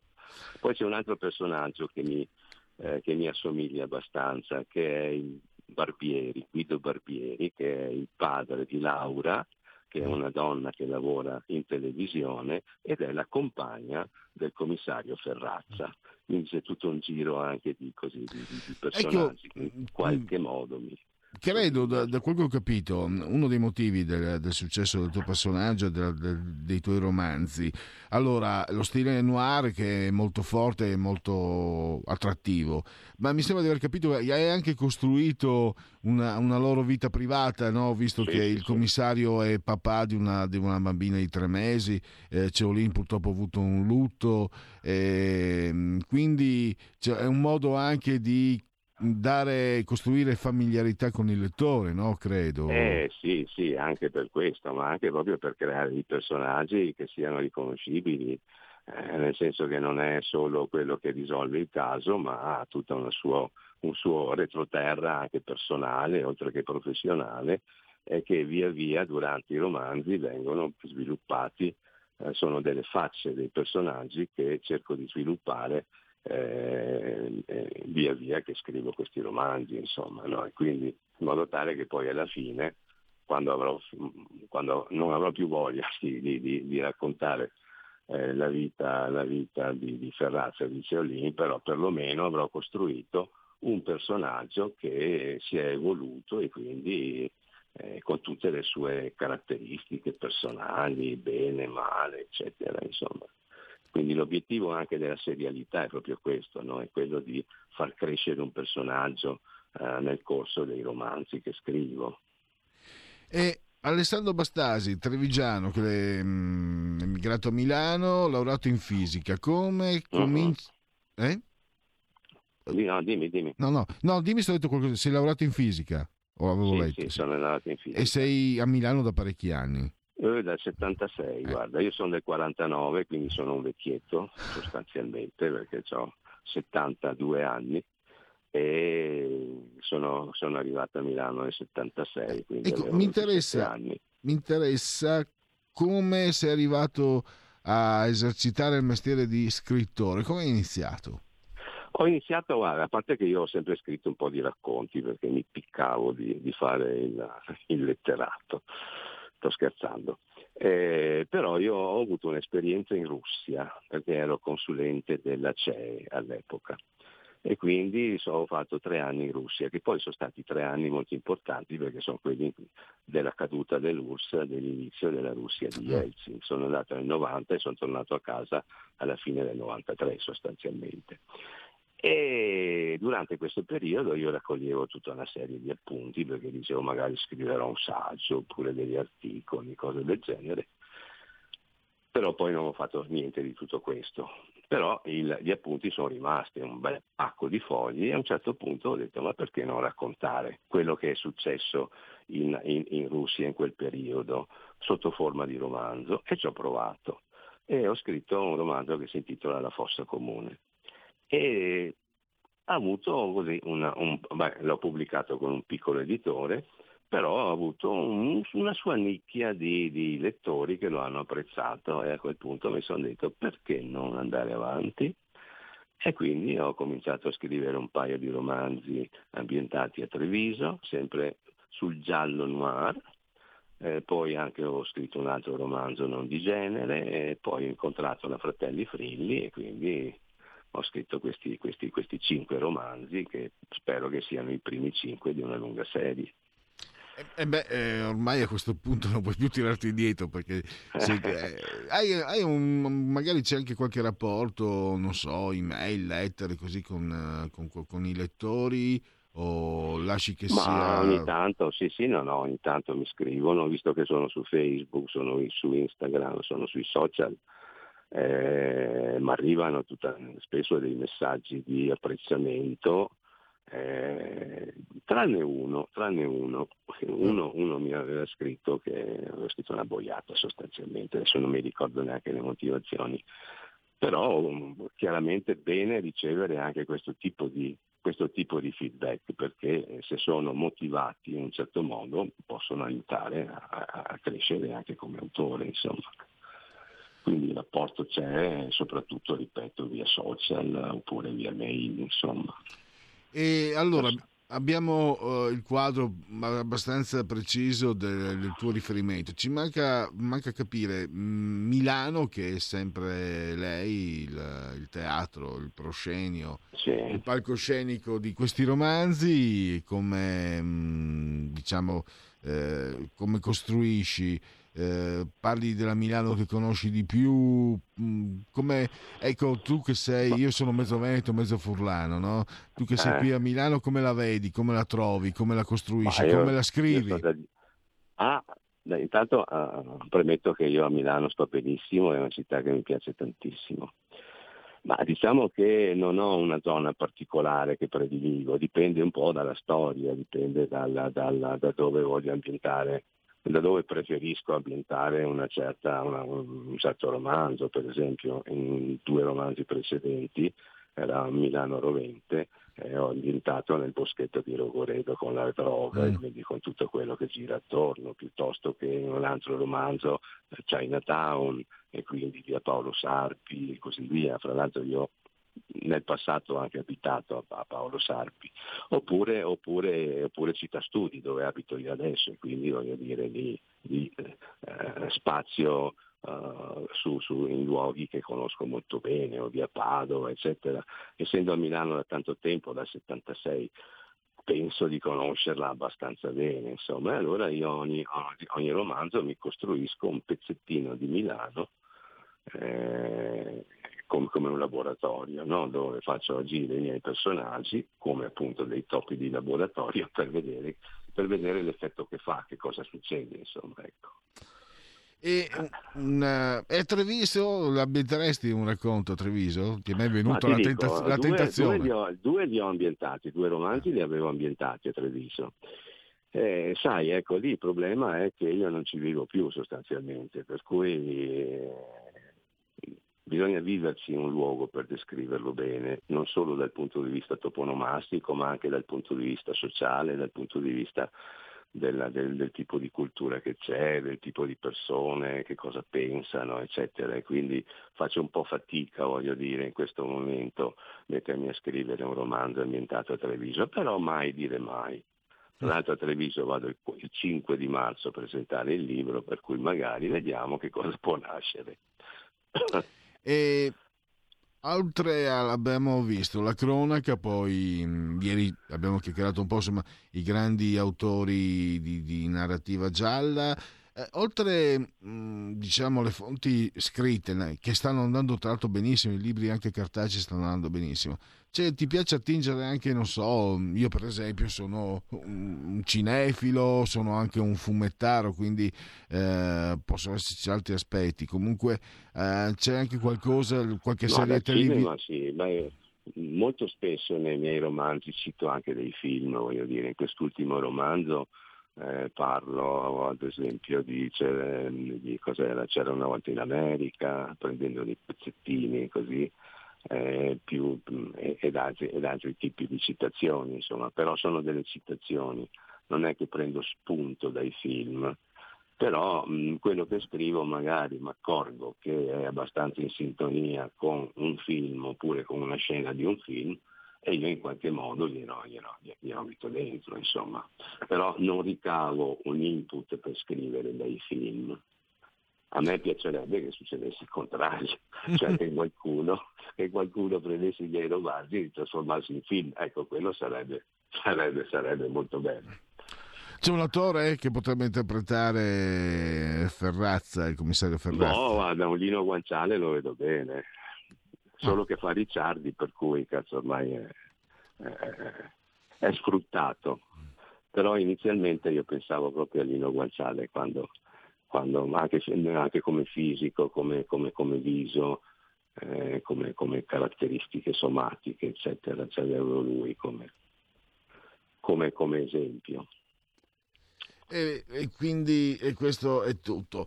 Ehm, ecco, prima abbiamo toccato questo argomento, non ti sei, diciamo, sbottonato. E, è in cantiere o meno il sesto appuntamento? Eh sì, tu... sì, lo sto già scrivendo. Ah.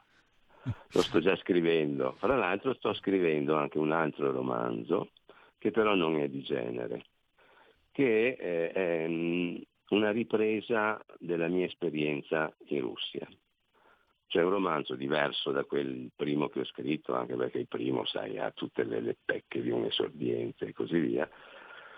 E sto scrivendo anche un romanzo del genere che chiaramente non penso che potrà pubblicare Frilli, perché non è un, non è un giallo, non è un noir, non è, non è, non è un romanzo di genere, eh, però sto già contattando altri editori che possono eventualmente essere interessati.